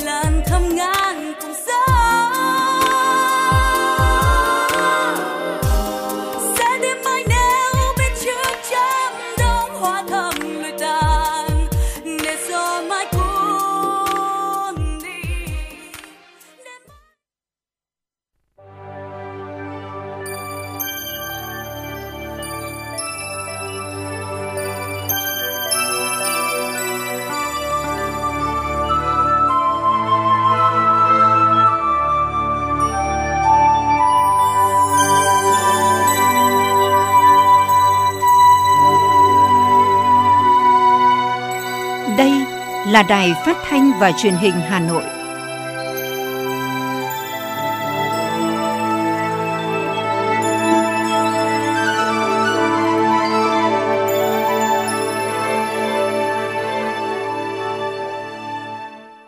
Quý vị và các bạn thân mến, bây giờ là 17 giờ ngày 16 tháng 4 năm 2022. Chương trình truyền động Hà Nội chiều của chúng tôi đang được phát sóng trực tiếp trên tần số FM 96 MHz của Đài Phát thanh và Truyền hình Hà Nội. Chương trình cũng đang được phát sóng trực tuyến trên trang web hanoitv.vn và ngay bây giờ xin mời quý vị thính giả cùng cập nhật những tin tức đáng quan tâm. Thưa quý vị là kết quả giải ngân vốn hỗ trợ phát triển chính thức ODA, nguồn ngân sách trung ương đến ngày 31 tháng 3 mới chỉ đạt là 0,99% kế hoạch. Đây là kết quả rất thấp thấp hơn hẳn so với cái kết quả giải ngân các nguồn vốn khác. Trước thực trạng đó thì Thủ tướng Chính phủ đã có công điện yêu cầu các bộ ngành địa phương đẩy nhanh tiến độ giải ngân vốn ODA. Theo công điện, tỷ lệ giải ngân vốn ODA năm 2022 phải phấn đấu đạt 100% kế hoạch. Do đó, các bộ ngành địa phương phải tăng cường kỷ luật kỷ cương, đề cao vai trò trách nhiệm của người đứng đầu, nghiêm túc rút kinh nghiệm, đề ra những giải pháp phù hợp phân bổ và giải ngân, đồng thời trong thời gian tới phối hợp với các nhà tài trợ lập kế hoạch giải ngân chi tiết cho dự án tập trung giải phóng mặt bằng, nghiệm thu, thanh toán ngay khi có khối lượng, điều chuyển kế hoạch từ dự án chậm giải ngân sang dự án có tiến độ tốt cũng là giải pháp quan trọng. Chỉ đạo của chính phủ đã rõ, việc còn lại là sự vào cuộc quyết liệt, trách nhiệm của các cấp, ngành để việc giải ngân vốn ODA đạt kết quả tích cực trong thời gian tới. Kính thưa quý vị và các bạn, tiếp tục chương trình phiên họp thứ 10 sáng ngày hôm nay dưới sự điều hành của Phó Chủ tịch Quốc hội Nguyễn Khắc Định, Ủy ban Thường vụ Quốc hội cho ý kiến về dự kiến chương trình xây dựng luật pháp pháp lệnh năm 2023, điều chỉnh chương trình xây dựng luật pháp lệnh năm 2022. Theo tờ trình, chính phủ đề nghị đưa 15 dự án luật vào chương trình năm 2023. Cụ thể, tại kỳ họp thứ 5 của Quốc hội, dự kiến trình thông qua 9 dự án luật. Tại kỳ họp thứ 6, dự kiến trình thông qua 4 dự án và trình cho ý kiến 2 dự án luật khác. Về đề nghị điều chỉnh chương trình năm 2022, chính phủ đề nghị điều chỉnh đối với 17 dự án luật. Trên cơ sở đó, Ủy ban Thường vụ Quốc hội đã xem xét đánh giá tình hình thực hiện chương trình luật, pháp lệnh thời gian vừa qua. Trong bối cảnh năm 2021 và năm 2022 có nhiều đặc thù nên việc thực hiện chương trình xây dựng luật và pháp lệnh có nhiều điểm mới. Chủ tịch Quốc hội và các phó chủ tịch Quốc hội phụ trách lĩnh vực đã trực tiếp làm việc cùng với các cơ quan của Quốc hội chuẩn bị sớm từ xa cho ý kiến về các luật. Ủy ban Thường vụ Quốc hội cũng đã xem xét hồ sơ, thủ tục, nội dung chính sách trong các dự án luật, thời điểm chính Quốc hội có thích hợp, các nội dung có ý kiến khác nhau giữa chính phủ và các cơ quan của chủ trì thẩm tra. Thưa quý vị là sáng nay quận Đống Đa trang trọng tổ chức lễ hội truyền thống đền Kim Liên và đón nhận bằng công nhận di tích quốc gia đặc biệt Thăng Long Tứ Chấn đền Kim Liên. Tới dự của các đồng chí Trung Ngọc Anh, Ủy viên Trung ương Đảng, Chủ tịch Ủy ban nhân dân thành phố Hà Nội, Nguyễn Ngọc Tuấn, Phó Bí thư Thành ủy, Chủ tịch Hội đồng nhân dân thành phố, Hà Minh Hải, Phó Chủ tịch Ủy ban nhân dân thành phố là trấn phía nam trong tứ trấn của kinh thành Thăng Long xưa, đền Kim Liên còn được gọi là đền Cao Sơn, đỉnh Kim Liên, trước đây thuộc địa phận phường Kim Hoa, sau thuộc phường Đông Tác, huyện Thọ Sương, phủ Hoài Đức, nay là phường Phương Liên, quận Đống Đa. Đền thờ thần Cao Sơn, thần phù trợ cho việc canh tác, giảm bớt thiên tai cho người dân. Đến nay tại đền Kim Liên còn lưu giữ hơn 39 đạo sắc phong cho thần Cao Sơn Đại Vương. Di tích được công nhận là di tích quốc gia đặc biệt, không chỉ là niềm tự hào mà còn tăng thêm trách nhiệm của chính quyền và nhân dân địa phương trong việc bảo tồn, phát huy giá trị di tích. Lễ hội đền Kim Liên được tổ chức trang trọng nhằm bảo tồn và phát huy truyền thống di sản văn hóa địa phương, giáo dục tình yêu quê hương đất nước, truyền thống cách mạng, giữ gìn và bảo tồn những thuần phong mỹ tục của dân tộc. Thưa quý vị, Sở Xây dựng Hà Nội đã có văn bản hỏa tốc thông báo tạm dừng biến động đối với tài sản đứng tên các cá nhân Trịnh Văn Quyết, Trịnh Thị Thúy Nga, Trịnh Thị Minh Huế, Lê Thị Ngọc Diệp và các công ty có liên quan đến các cá nhân nêu trên phục vụ yêu cầu điều tra vụ án. Cụ thể, thực hiện yêu cầu của Bộ Công an đề nghị tạm dừng biến động tài sản của các cá nhân, tổ chức phục vụ điều tra vụ án, yêu cầu của Ủy ban nhân dân thành phố Hà Nội về việc giao trách nhiệm cho các sở ngành thành phố, triển khai đề nghị của Bộ Công an, Sở Xây dựng thông báo đến Sở Tài nguyên và Môi trường, Sở Tài chính, Sở Kế hoạch và Đầu tư, Cục Thuế thành phố, Ngân hàng Nhà nước chi nhánh thành phố Hà Nội, Sở Giao dịch Chứng khoán thành phố Hà Nội, Ủy ban nhân dân các quận huyện thị xã và đề nghị các cá nhân tổ chức có liên quan tạm dừng mọi hoạt động liên quan đến giao dịch chuyển nhượng, mua, bán, cho tặng, cầm cố, thế chấp đối với bất động sản, cổ phần, góp vốn, cổ phiếu có liên quan đến các cá nhân và các công ty có liên quan đến các cá nhân nêu trên. Sở Xây dựng cũng đã đề nghị các sở ngành thành phố, Ủy ban nhân dân các quận huyện thị xã, đơn vị liên quan kiểm tra, giả soát và có các biện pháp khẩn cấp kịp thời trong việc tạm dừng biến động đối với tài sản đứng tên có các cá nhân nêu trên và các công ty có liên quan đến các cá nhân nêu trên để phục vụ yêu cầu điều tra vụ án của Bộ Công an. Thưa quý vị, là Ủy ban nhân dân thành phố Hà Nội vừa ban hành quyết định về giải pháp đẩy mạnh công tác quản lý sử dụng các biệt thự công được xây dựng từ trước năm 1954 trên địa bàn thành phố Hà Nội giai đoạn 2021-2025. Biệt thự thuộc đối tượng quản lý của quy chế này được phân loại thành 3 nhóm gồm nhóm 1 70 đến 100 điểm là những biệt thự được xếp hạng di tích lịch sử văn hóa theo quy định của pháp luật về di sản văn hóa, biệt thự gắn liền với cách mạng, kháng chiến được cơ quan nhà nước có thẩm quyền xếp hạng biệt thự có giá trị đặc biệt về kiến trúc từ 30 đến 35 điểm về giá trị kiến trúc nghệ thuật. Nhóm 2 được đánh giá từ 50 đến 69 điểm là những biệt thự có giá trị về kiến trúc nhưng không thuộc biệt thự nhóm 1. Nhóm 3 được đánh giá là dưới 50 điểm gồm những biệt thự không thuộc nhóm 1, nhóm 2. Nhà biệt thự thuộc đối tượng quản lý của quy chế này được cấp giấy chứng nhận quyền sử dụng đất, quyền sở hữu nhà ở và tài sản khác gắn liền với đất, đặc biệt là có ghi chú nhà biệt thự được quản lý sử dụng theo quy chế quản lý sử dụng biệt thự cũ được xây dựng từ trước năm 1954. Theo quy định, tất cả các biệt thự thuộc danh mục quản lý bao gồm cả biệt thự thuộc sở hữu của nhà nước, của các tổ chức, hộ gia đình, cá nhân không được tự ý phá rỡ. Ủy ban nhân dân thành phố Hà Nội giao Ủy ban nhân dân các quận Ba Đình, Hoàn Kiếm, Hai Bà Trưng, Đống Đa, Tây Hồ chịu trách nhiệm trước thành phố nếu có các tổ chức cá nhân tự ý cải tạo, phá rỡ nhà biệt thự trên địa bàn chưa được cơ quan có thẩm quyền cho phép. Một thông tin đáng quan tâm tiếp theo, theo chuyên trang bất động sản.com.vn, quý 2 năm 2022, xu hướng tăng trưởng sẽ diễn ra ở hầu hết các phân khúc, trong đó phân khúc bất động sản công nghiệp, đất nền và nhà ở có nhiều khả năng tăng trưởng mạnh nhất. Bên cạnh đó là sự phục hồi mạnh mẽ của nhóm bất động sản nghỉ dưỡng và thương mại. Sự phục hồi của phân khúc bất động sản nhà ở được thúc đẩy từ cả hai yếu tố cung và cầu, cộng hưởng với mặt bằng lãi suất thấp, pháp lý được nới lỏng và chiến lược phát triển nhà ở quốc gia của chính phủ giai đoạn 2021-2030, tầm nhìn đến năm 2045. Trong đó có mục tiêu phát triển các sản phẩm nhà ở phù hợp với túi tiền của người có thu nhập thấp và trung bình. Ngay từ đầu năm, nhiều doanh nghiệp bất động sản đã công bố dự án mới, hứa hẹn những tín hiệu tích cực cho nguồn cung nhà ở giá rẻ từ nay đến cuối năm, mặc dù lượng cung của phân khúc này vẫn chưa đáp ứng được nhu cầu lớn của người dân. Thưa quý vị, ngay sau đây trước khi đến với những phần thông tin tiếp theo, xin mời quý vị thính giả cùng đến với một giai điệu âm nhạc.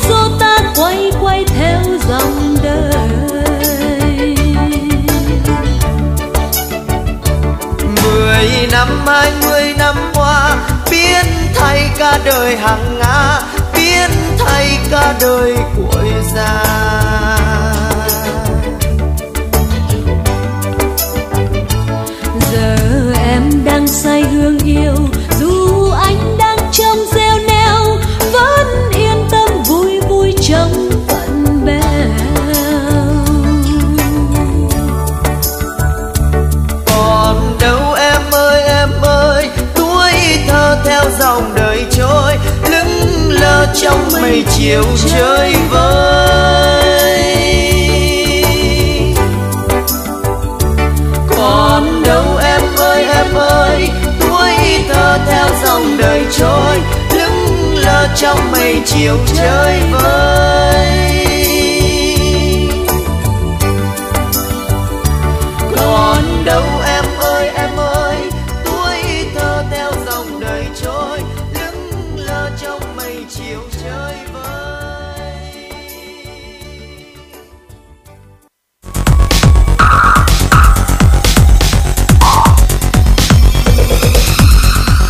Bạn đang theo dõi kênh FM 96 MHz của đài phát thanh truyền hình Hà Nội. Hãy giữ sóng và tương tác với chúng tôi theo số điện thoại 024 3773 6688.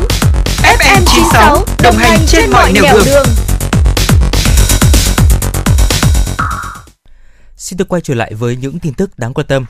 Kính thưa quý vị và các bạn, Trung ương Đoàn, Ủy ban Quốc gia về Thanh niên Việt Nam tuyển chọn 5 tác phẩm đại diện Việt Nam tham gia cuộc thi ảnh thanh niên ASEAN theo lời mời của Bộ Giáo dục, Thanh niên và Thể thao Vương quốc Campuchia.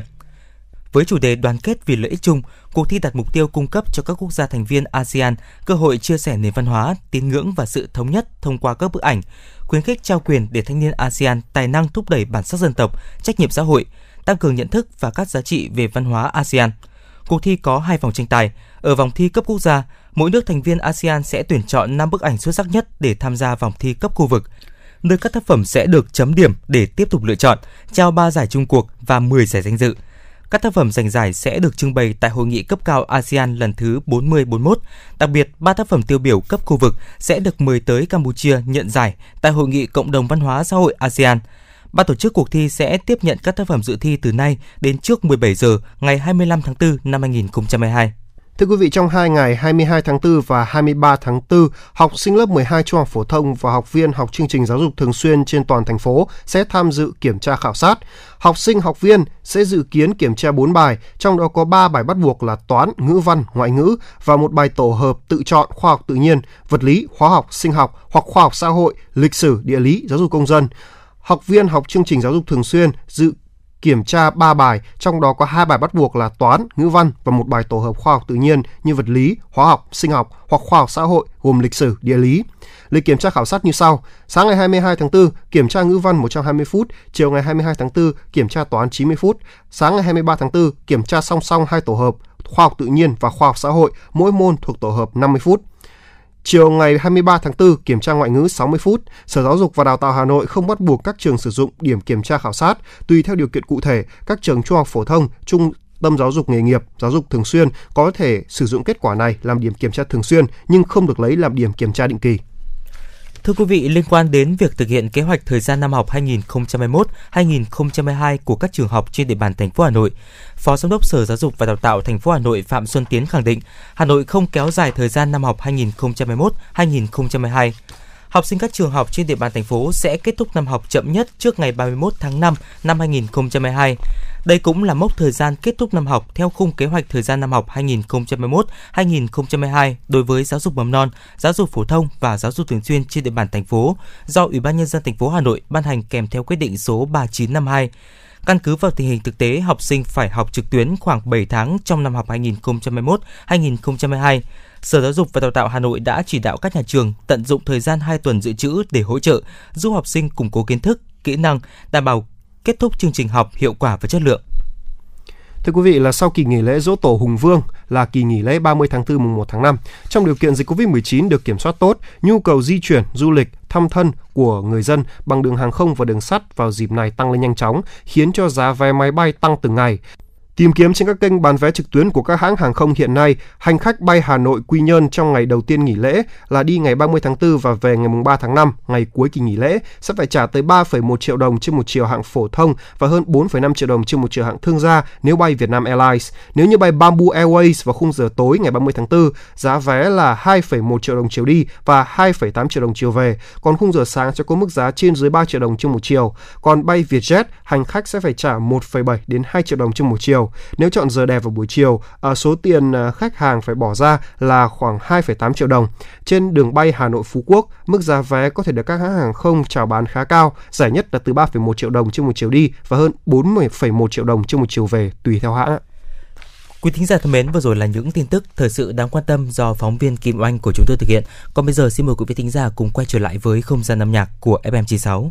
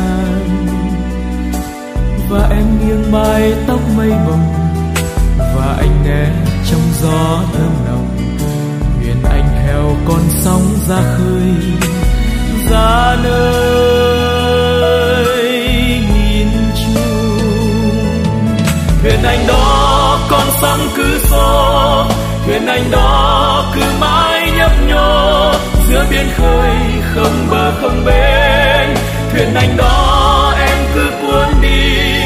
Tình anh đó em cứ cuốn đi cứ cuốn đi. Cứ cuốn đi cứ cuốn đi, cứ cuốn đi.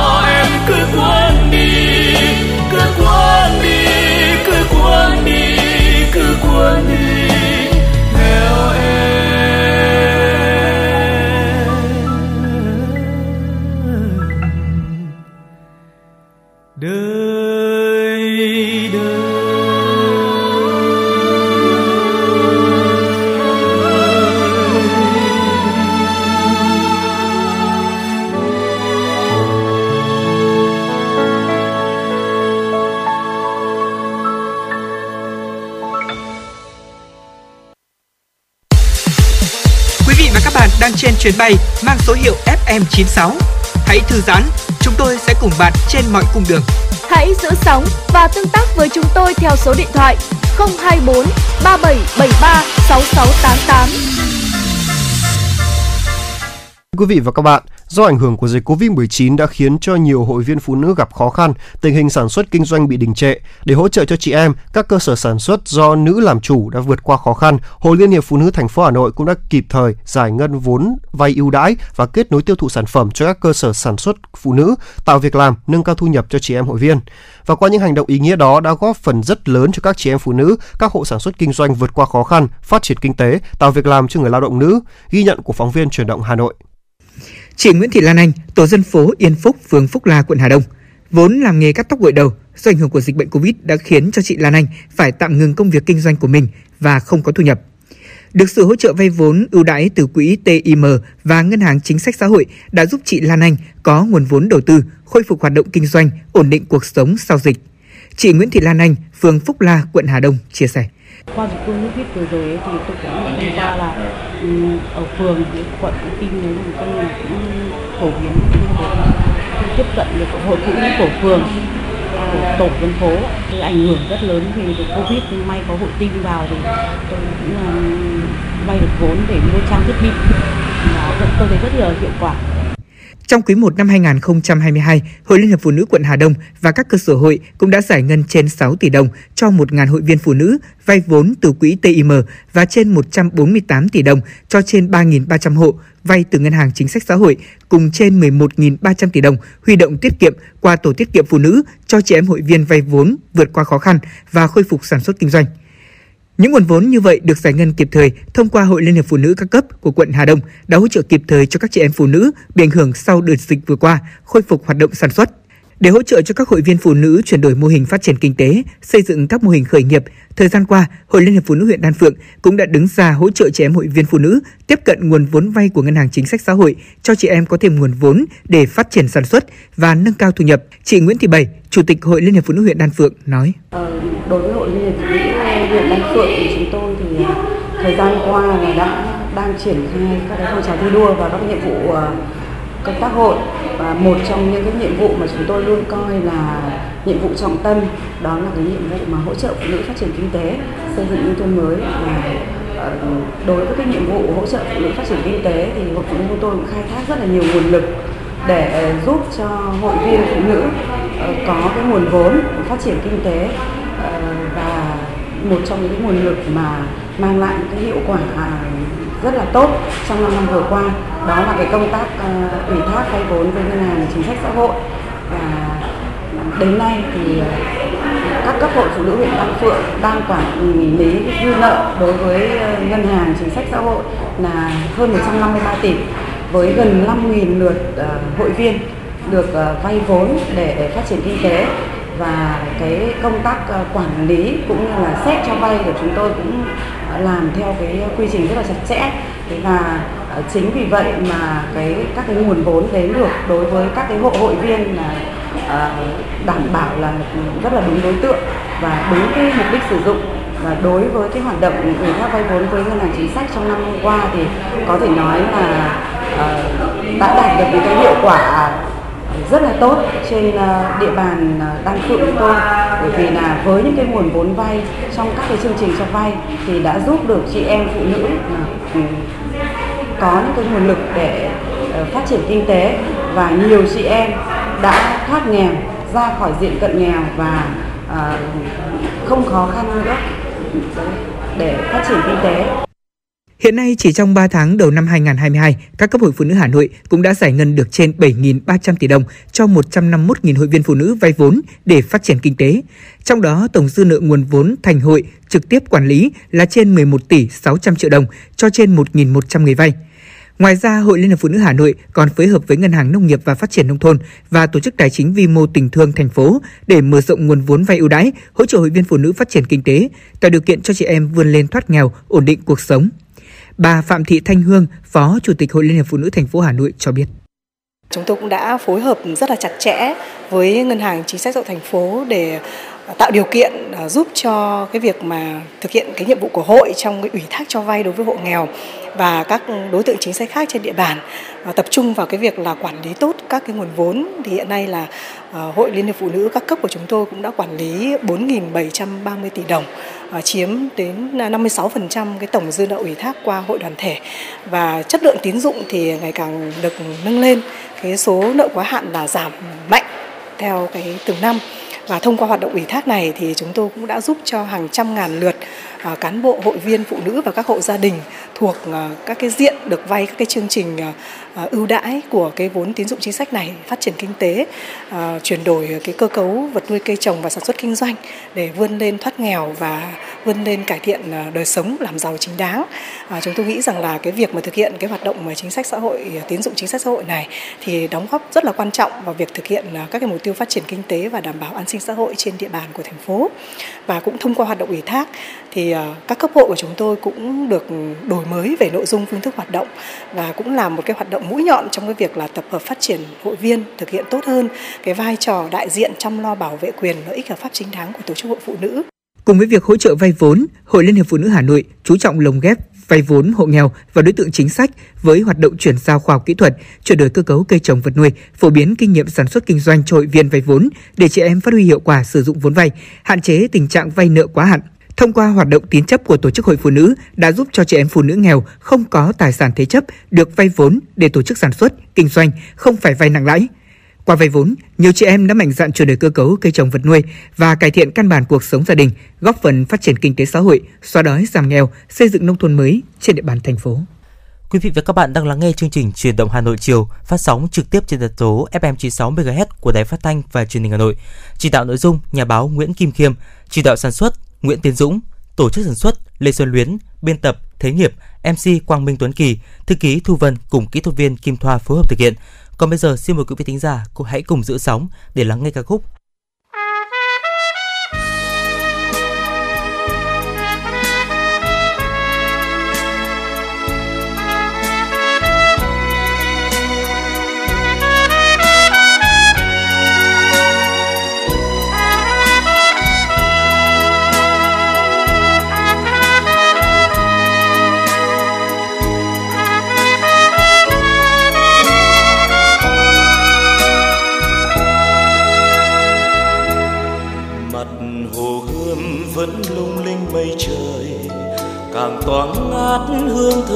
thủ đô.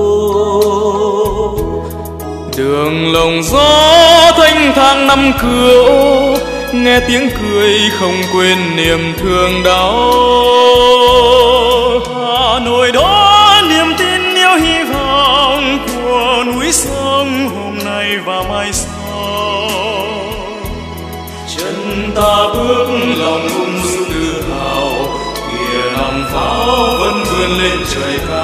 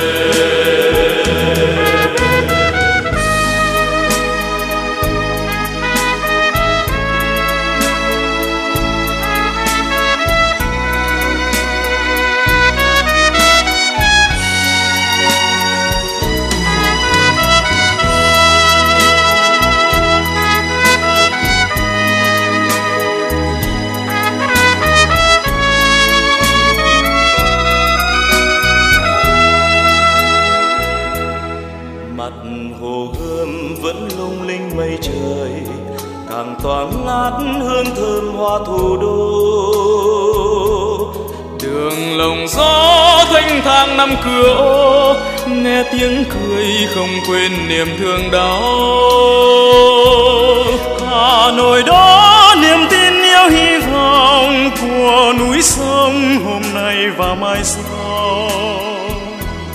Chân ta bước lòng ung dung tự hào, kìa lòng pháo vẫn vươn lên trời cao. Ơi đông đô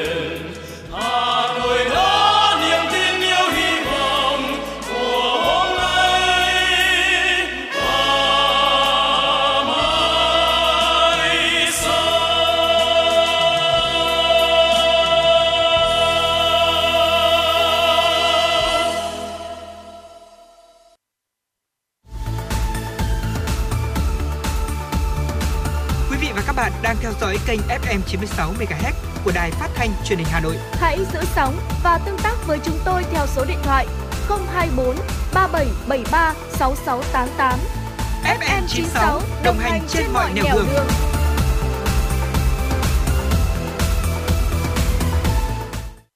Quý vị thính giả đã quay trở lại với chuyển động Hà Nội chiều.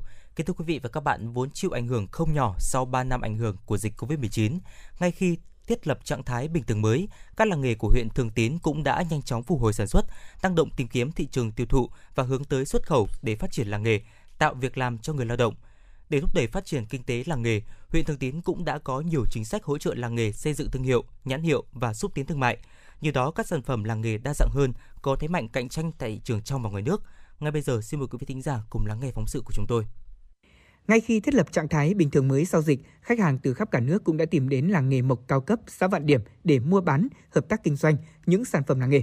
Ông Lê Chí Thành, doanh nghiệp thành phố Huế nói: nói chung nếu như là cái làng nghề này thì mình đánh giá rằng là thứ nhất là cái đồ tính xạo là rất là sắc nét tỉ mỉ thứ hai là giá thành rất là phù hợp đây là giống như một đầu cầu cho toàn quốc để cung cấp hàng xỉ và lại cho nên mình cũng ra đấy hợp tác với anh em để là mình dập hàng vào đi toàn quốc Sau 3 năm ảnh hưởng của dịch COVID-19 và những đợt giãn cách xã hội để phòng dịch khiến các cơ sở sản xuất làng nghề phải hoạt động cầm chừng, lưu thông hàng hóa ngừng trệ, việc tìm kiếm khách hàng gặp khó khăn, thì nay đa phần các cơ sở làng nghề của xã Vạn Điểm cũng đã khôi phục 70 đến 80% công suất so với trước dịch. Anh Hoàng Kỳ Tài, Chủ tịch Hiệp hội Làng nghề truyền thống Vạn Điểm cho hay.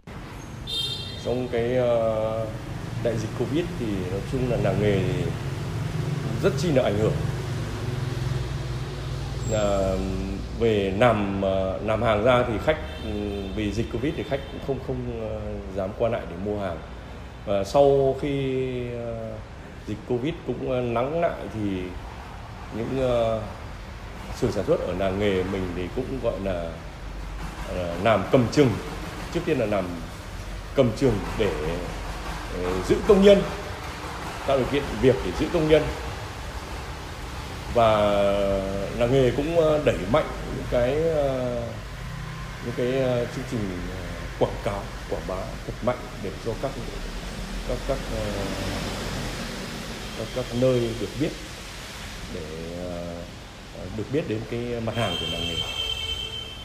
Toàn xã có 3 thôn thì có 2 thôn được công nhận làng nghề truyền thống và một thôn phát triển hoạt động dịch vụ kinh doanh thương mại làng nghề. Với trên 8.000 nhân khẩu thì trong đó có khoảng 70% lao động trong xã tham gia sản xuất nghề mộc dân dụng, góp phần tạo việc làm cho người lao động địa phương và lao động từ nơi khác đến. Năm 2021, thu nhập bình quân đầu người của xã đạt trên 62 triệu đồng một người một năm. Ông Nguyễn Văn Khải, Phó Chủ tịch Ủy ban dân xã Vạn Điểm, huyện Thường Tín cho hay. Đối với cả xã Vạn Điểm thì ờ, có 3 thôn thì hai thôn được công nhận làng nghề thì tỷ trọng phát triển kinh tế là phát triển trên 5 năm phần trăm đóng góp ngân sách của địa phương. Đây là cú hích của phát triển địa phương và đời sống nhân dân là từng bước được nâng lên từ khi làng nghề. Và trong những năm qua là được sự quan tâm của thành phố cũng như là của huyện thì đối với Điểm là từng bước phát triển là một cách bền vững hơn ổn định hơn. Và tương lai sau này huyện là năm 2021 các tổng hợp thống kê là tỷ lệ đầu người bình quân là 62 triệu người triệu trên đầu người trên năm cái việc phấn đấu là những năm tiếp theo sẽ tăng thêm và phấn đấu khoảng 100 triệu trên đầu người trên năm Thay đổi mẫu mã, sản xuất các mặt hàng dân dụng cùng các mặt hàng trang trí mang tính nghệ thuật tinh xảo, thích ứng với từng đối tượng khách hàng là hướng đi mới mà các cơ sở sản xuất làng nghề Lược Sừng Thụy Ứng của xã Hòa Bình tìm kiếm thị trường và tiêu thụ sản phẩm. Nghệ nhân Nguyễn Văn Sử, cơ sở sản xuất Lược Sừng thôn Thụy Ứng, xã Hòa Bình chia sẻ. Đến nay thì ờ, cái trạng thái ờ, dịch bệnh đã được trở lại coi là bình thường mới thì cơ sở lược sừng của tôi nói riêng cũng như trong hàng thị ứng đã có khởi sắc. Có nghĩa là đã phát triển, mang những cái sản phẩm đi các cái điểm du lịch, bán trong nội địa là chính. Thế hiện tại bây giờ thì ờ, như cơ sở của tôi là cũng sản xuất, cũng ờ, triển khai hoạt động là trở lại bình thường, gần như bình thường như cũ bởi vì ờ, cái nhu cầu trong cái dịp nhất là trong cái ờ, mùa lễ hội từ lễ hội đền hùng qua đó chúng tôi đã phục vụ xong cái, cái thời gian đó thì bây giờ chuẩn bị nguyên liệu và hàng chuẩn bị để ờ, cung cấp cho các cái điểm du lịch tiếp theo để phục vụ 30 tháng 4 và 11 tháng 5 tới. Nên là sẽ sản xuất lại trở lại bình thường Đại dịch COVID-19 bùng phát đã ảnh hưởng rất lớn đến hoạt động kinh tế làng nghề, doanh thu giảm từ 20 đến 50% so với thời điểm chưa có dịch bệnh. Nếu trước đây thị trường tiêu thụ chủ yếu là thị trường Trung Quốc, Đài Loan và các nước Tây Âu, thì nay các cơ sở làng nghề của huyện Thường Tín tập trung tìm kiếm mở rộng thị trường tiêu thụ trong nước do việc xuất khẩu gặp nhiều khó khăn. Ông Nguyễn Hồng Trâm, Phó Chủ tịch Ủy ban dân xã Hòa Bình, huyện Thường Tín kiến nghị. Tình hình dịch Covid, mà về ờ, trạng thái bình thường mới thì ờ, nhân dân ờ, rất phấn khởi và bắt tay vào sản xuất và nhưng có có cái khó khăn trong quá trình hiện tại bây giờ là nó xuất khẩu sang thị trường Trung Quốc thị trường lớn ấy. thì hiện tại là gặp rất nhiều khó khăn, cũng mong các cấp thẩm quyền hỗ trợ vào đầu công tác xuất nhập khẩu của làng nghề nói chung và là làng nghề lịch sừng ờ, của thị ứng nói riêng. Ờ, rất mong muốn là, là mà có cái ờ, chính sách hoặc là có cái hỗ trợ để uh, thúc đẩy cái việc, việc, việc xuất khẩu cái hàng hóa trong nhân dân là trong quá trình giãn cách thì nhân dân vẫn tiến hành sản xuất. Nhưng mà bây giờ tình vừa bình thường mới rồi nhưng mà cái xuất khẩu rất là khó khăn. Cũng mong các cấp chính quyền hỗ trợ các hộ kinh doanh cũng như doanh nghiệp trên địa bàn. Huyện Thường Tín hiện có 126 làng nghề, trong đó có 48 làng nghề được thành phố công nhận là làng nghề truyền thống.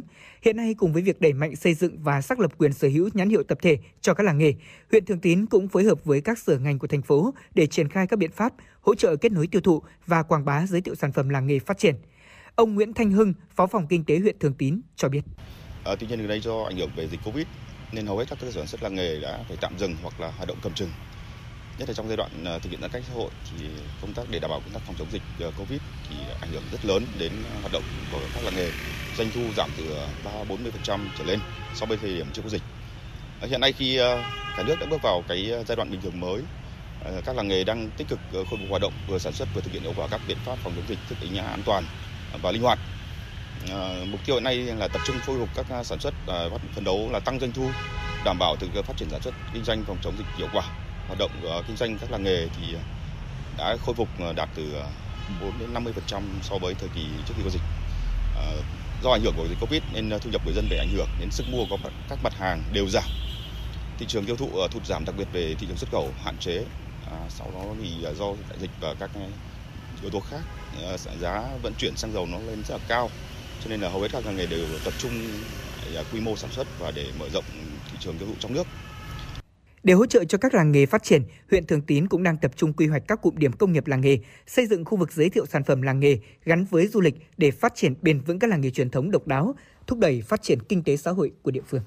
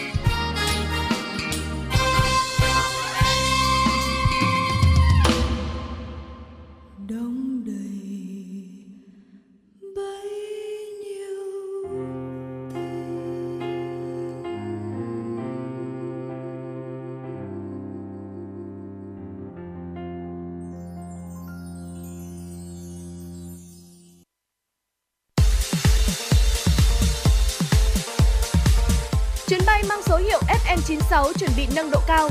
Quý khách hãy thắt dây an toàn, sẵn sàng trải nghiệm những cung bậc cảm xúc cùng FM96.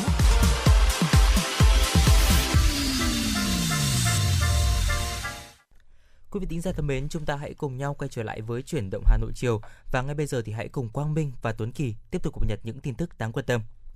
Thưa quý vị là qua tìm hiểu thì nhiều chuyến bay đến các điểm du lịch trong thời điểm nghỉ lễ 30 tháng 4 mùng 1 tháng 5 đã gần kín chỗ, giá vé gấp 2 lần so với ngày bình thường. Dịp 30 tháng 4 mùng 1 tháng 5 năm nay thì cán bộ công chức được nghỉ 4 ngày từ ngày 30 tháng 4 đến ngày mùng 3 tháng 5 nên các hãng hàng không nội địa đều ghi nhận lượng khách mua vé đến điểm du lịch tăng mạnh so với ngày thường. Ở Vietnam Airlines dự kiến cung ứng gần 450.000 chỗ từ ngày 28 tháng 4 đến ngày mùng 4 tháng 5 các đường bay giữa Hà Nội, Thành phố Hồ Chí Minh đến những điểm du lịch nổi tiếng như Đà Nẵng, Quy Nhơn, Đà Lạt, Nha Trang, Phú Quốc, Côn Đảo, vân vân. Đối với đường bay quốc tế, hãng cũng dự kiến tăng tần suất khai thác à, toàn bộ mạng lưới hiện có, thêm đường bay mới như là Hà Nội, Thành phố Hồ Chí Minh đến New Delhi, Ấn Độ, Singapore đến Đà Nẵng, Nha Trang, Phú Quốc từ ngày 15 tháng 4.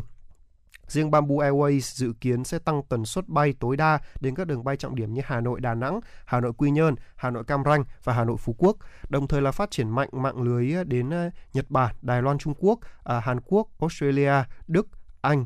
À, hãng đã mở bán và dự kiến đưa vào khai thác đường bay Thành phố Hồ Chí Minh Singapore từ ngày 29 tháng 4, Hà Nội Singapore từ ngày 4 tháng 5, Thành phố Hồ Chí Minh Bangkok từ ngày 28 tháng 4.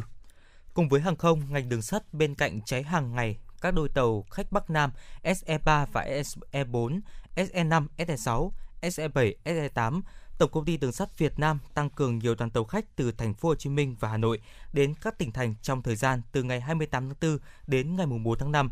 Ở phía Bắc, Tổng công ty Đường sắt Việt Nam chạy thêm 30 đoàn tàu từ Hà Nội đi Lào Cai, Thanh Hóa, Vinh, Đồng Hới, Huế, Đà Nẵng, Hải Phòng và ngược lại. Trong đó, tuyến Hà Nội Lào Cai có thêm tàu SP3 và SP4, tuyến tàu Hà Nội Thanh Hóa thêm đôi tàu TH1, TH2. Tuyến Hà Nội Hải Phòng chạy thường xuyên 4 đôi tàu trong các ngày từ 22 tháng 4 đến ngày 4 tháng 5. Ở miền Trung có thêm 6 đôi tàu Hà Nội Vinh, tuyến Hà Nội Đồng Hới có thêm các tàu QP1, QB2, QB3 và QB4.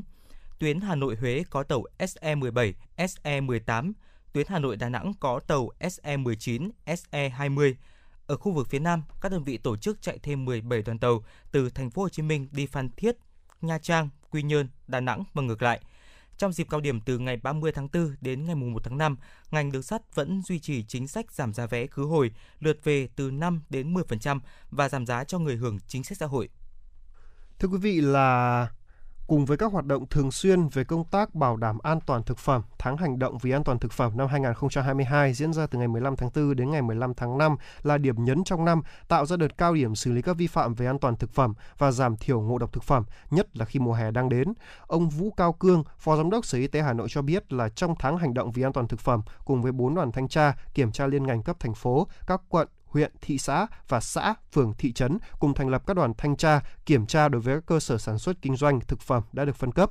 Với chủ đề là tiếp tục nâng cao vai trò trách nhiệm của người sản xuất kinh doanh và tiêu dùng nông sản thực phẩm trong tình hình mới trong tháng hành động vì an toàn thực phẩm năm 2022. Theo đại diện Sở Nông nghiệp và Phát triển nông thôn Hà Nội, đơn vị này sẽ tăng cường kiểm tra việc kinh doanh, vận chuyển động vật, sản phẩm về động vật lưu thông trên địa bàn à, từ các chợ đầu mối, cơ sở chế biến hay là cơ sở giết mổ, đồng thời là tăng cường kiểm tra rau quả lưu thông trên địa bàn thành phố, đặc biệt là các chợ, siêu thị, cơ sở sản xuất, cửa hàng kinh doanh rau an toàn, cùng với đó tổ chức lấy mẫu rau, à, quả kiểm nghiệm chất bảo vệ thực vật.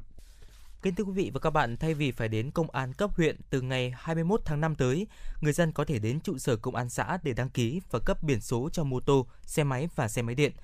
Cụ thể, công an cấp xã được đăng ký cấp biển số mô tô, xe gắn máy, kể cả xe máy điện của cơ quan và tổ chức, có trụ sở hoặc nơi thường trú tại địa phương mình và cơ quan tổ chức cá nhân người nước ngoài của dự án tổ chức kinh tế liên doanh với người nước ngoài tại địa phương. Ngoài ra, công an xã còn được tổ chức thu hồi giấy chứng nhận đăng ký, biển số xe hết niên hạn sử dụng, xe hỏng không sử dụng được của cơ quan, tổ chức cá nhân có trụ sở hoặc nơi thường trú tại địa bàn – Tương ứng với việc trao thẩm quyền cho công an xã thì nhiệm vụ của phòng cảnh sát giao thông, công an tỉnh thành phố và công an huyện cũng thay đổi so với trước. Theo đó, phòng công an giao thông có thẩm quyền đăng ký, cấp biển số đối với ô tô, máy kéo, rơ móc, sơ mi móc và các loại xe có kết cấu tương tự của cơ quan, tổ chức, cá nhân nước ngoài có trụ sở hoặc nơi thường trú trên địa bàn. Công an cấp huyện đăng ký cấp biển số ô tô, máy móc, rơ móc, sơ mi rơ móc và các loại xe có kết cấu tương tự xe nêu trên của cơ quan tổ chức và doanh nghiệp có trụ sở hoặc nơi thường trú trên địa bàn. Thưa quý vị là theo báo cáo của Tổng công ty Vận tải Hà Nội Transurco, trong 3 tháng đầu năm 2022, dịch COVID-19 tiếp tục diễn biến phức tạp, xe buýt phải giảm 50% tần suất hoạt động với thời gian quy đổi ước tính là khoảng một nửa thời gian quý 1 dẫn đến uh, sản lượng chuyến lượt bằng 75,3% kế hoạch, doanh thu bán vé được phân bổ ước đạt là 23,4% kế hoạch, bằng 72,4% cùng kỳ năm 2021. Doanh thu toàn tổng công ty ước đạt là 88% kế hoạch, giảm trên 17% so với cùng kỳ năm 2021. Riêng hai tuyến xe buýt kết nối từ trung tâm Hà Nội tới sân bay Nội Bài, à, tuyến buýt số 68 và 86 đã hoạt động trở lại. Tuy nhiên sản lượng chuyến lượt thấp chỉ bằng 20 đến 30% giai đoạn bình thường. Số khách bình quân cũng chỉ đạt từ 6,5 đến 6 1,8 lượng người trên một lượt. Chuyến buýt City Tour dù đã khôi phục, song sản lượng chuyến, lượt và doanh thu chỉ đạt chưa đến 20% so với cùng kỳ năm 2020. Trong quý 2 năm 2022 thì Transurco đặt mục tiêu tiếp tục duy trì chất lượng dịch vụ vận tải hành khách công cộng trong tình hình mới, đảm bảo thích ứng an toàn, linh hoạt, kiểm soát hiệu quả dịch COVID-19, chủ động các kịch bản điều chỉnh dịch vụ phù hợp với diễn biến tình hình và kết quả sản xuất tại các đơn vị.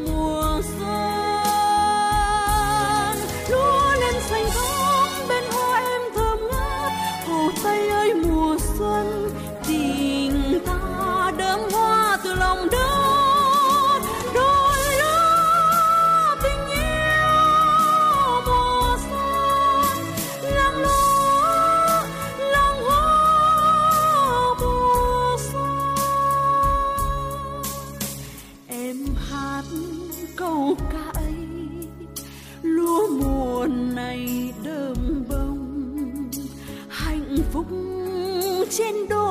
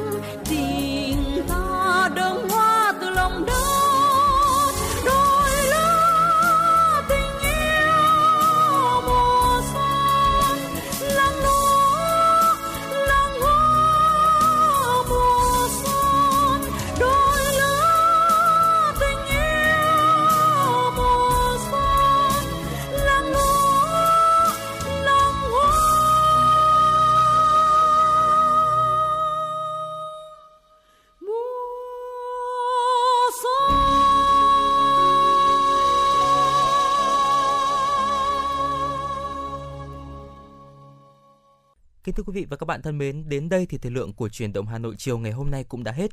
Quý vị và các bạn hãy ghi nhớ số điện thoại nóng quen thuộc của chúng tôi 024 3773 6688 và chúng ta vẫn sẽ luôn được gặp lại nhau trong khung giờ quen thuộc của truyền động Hà Nội hàng ngày từ 16 giờ đến 18 giờ. Còn bây giờ Quang Minh và Tuấn Kỳ xin kính chào và hẹn gặp lại.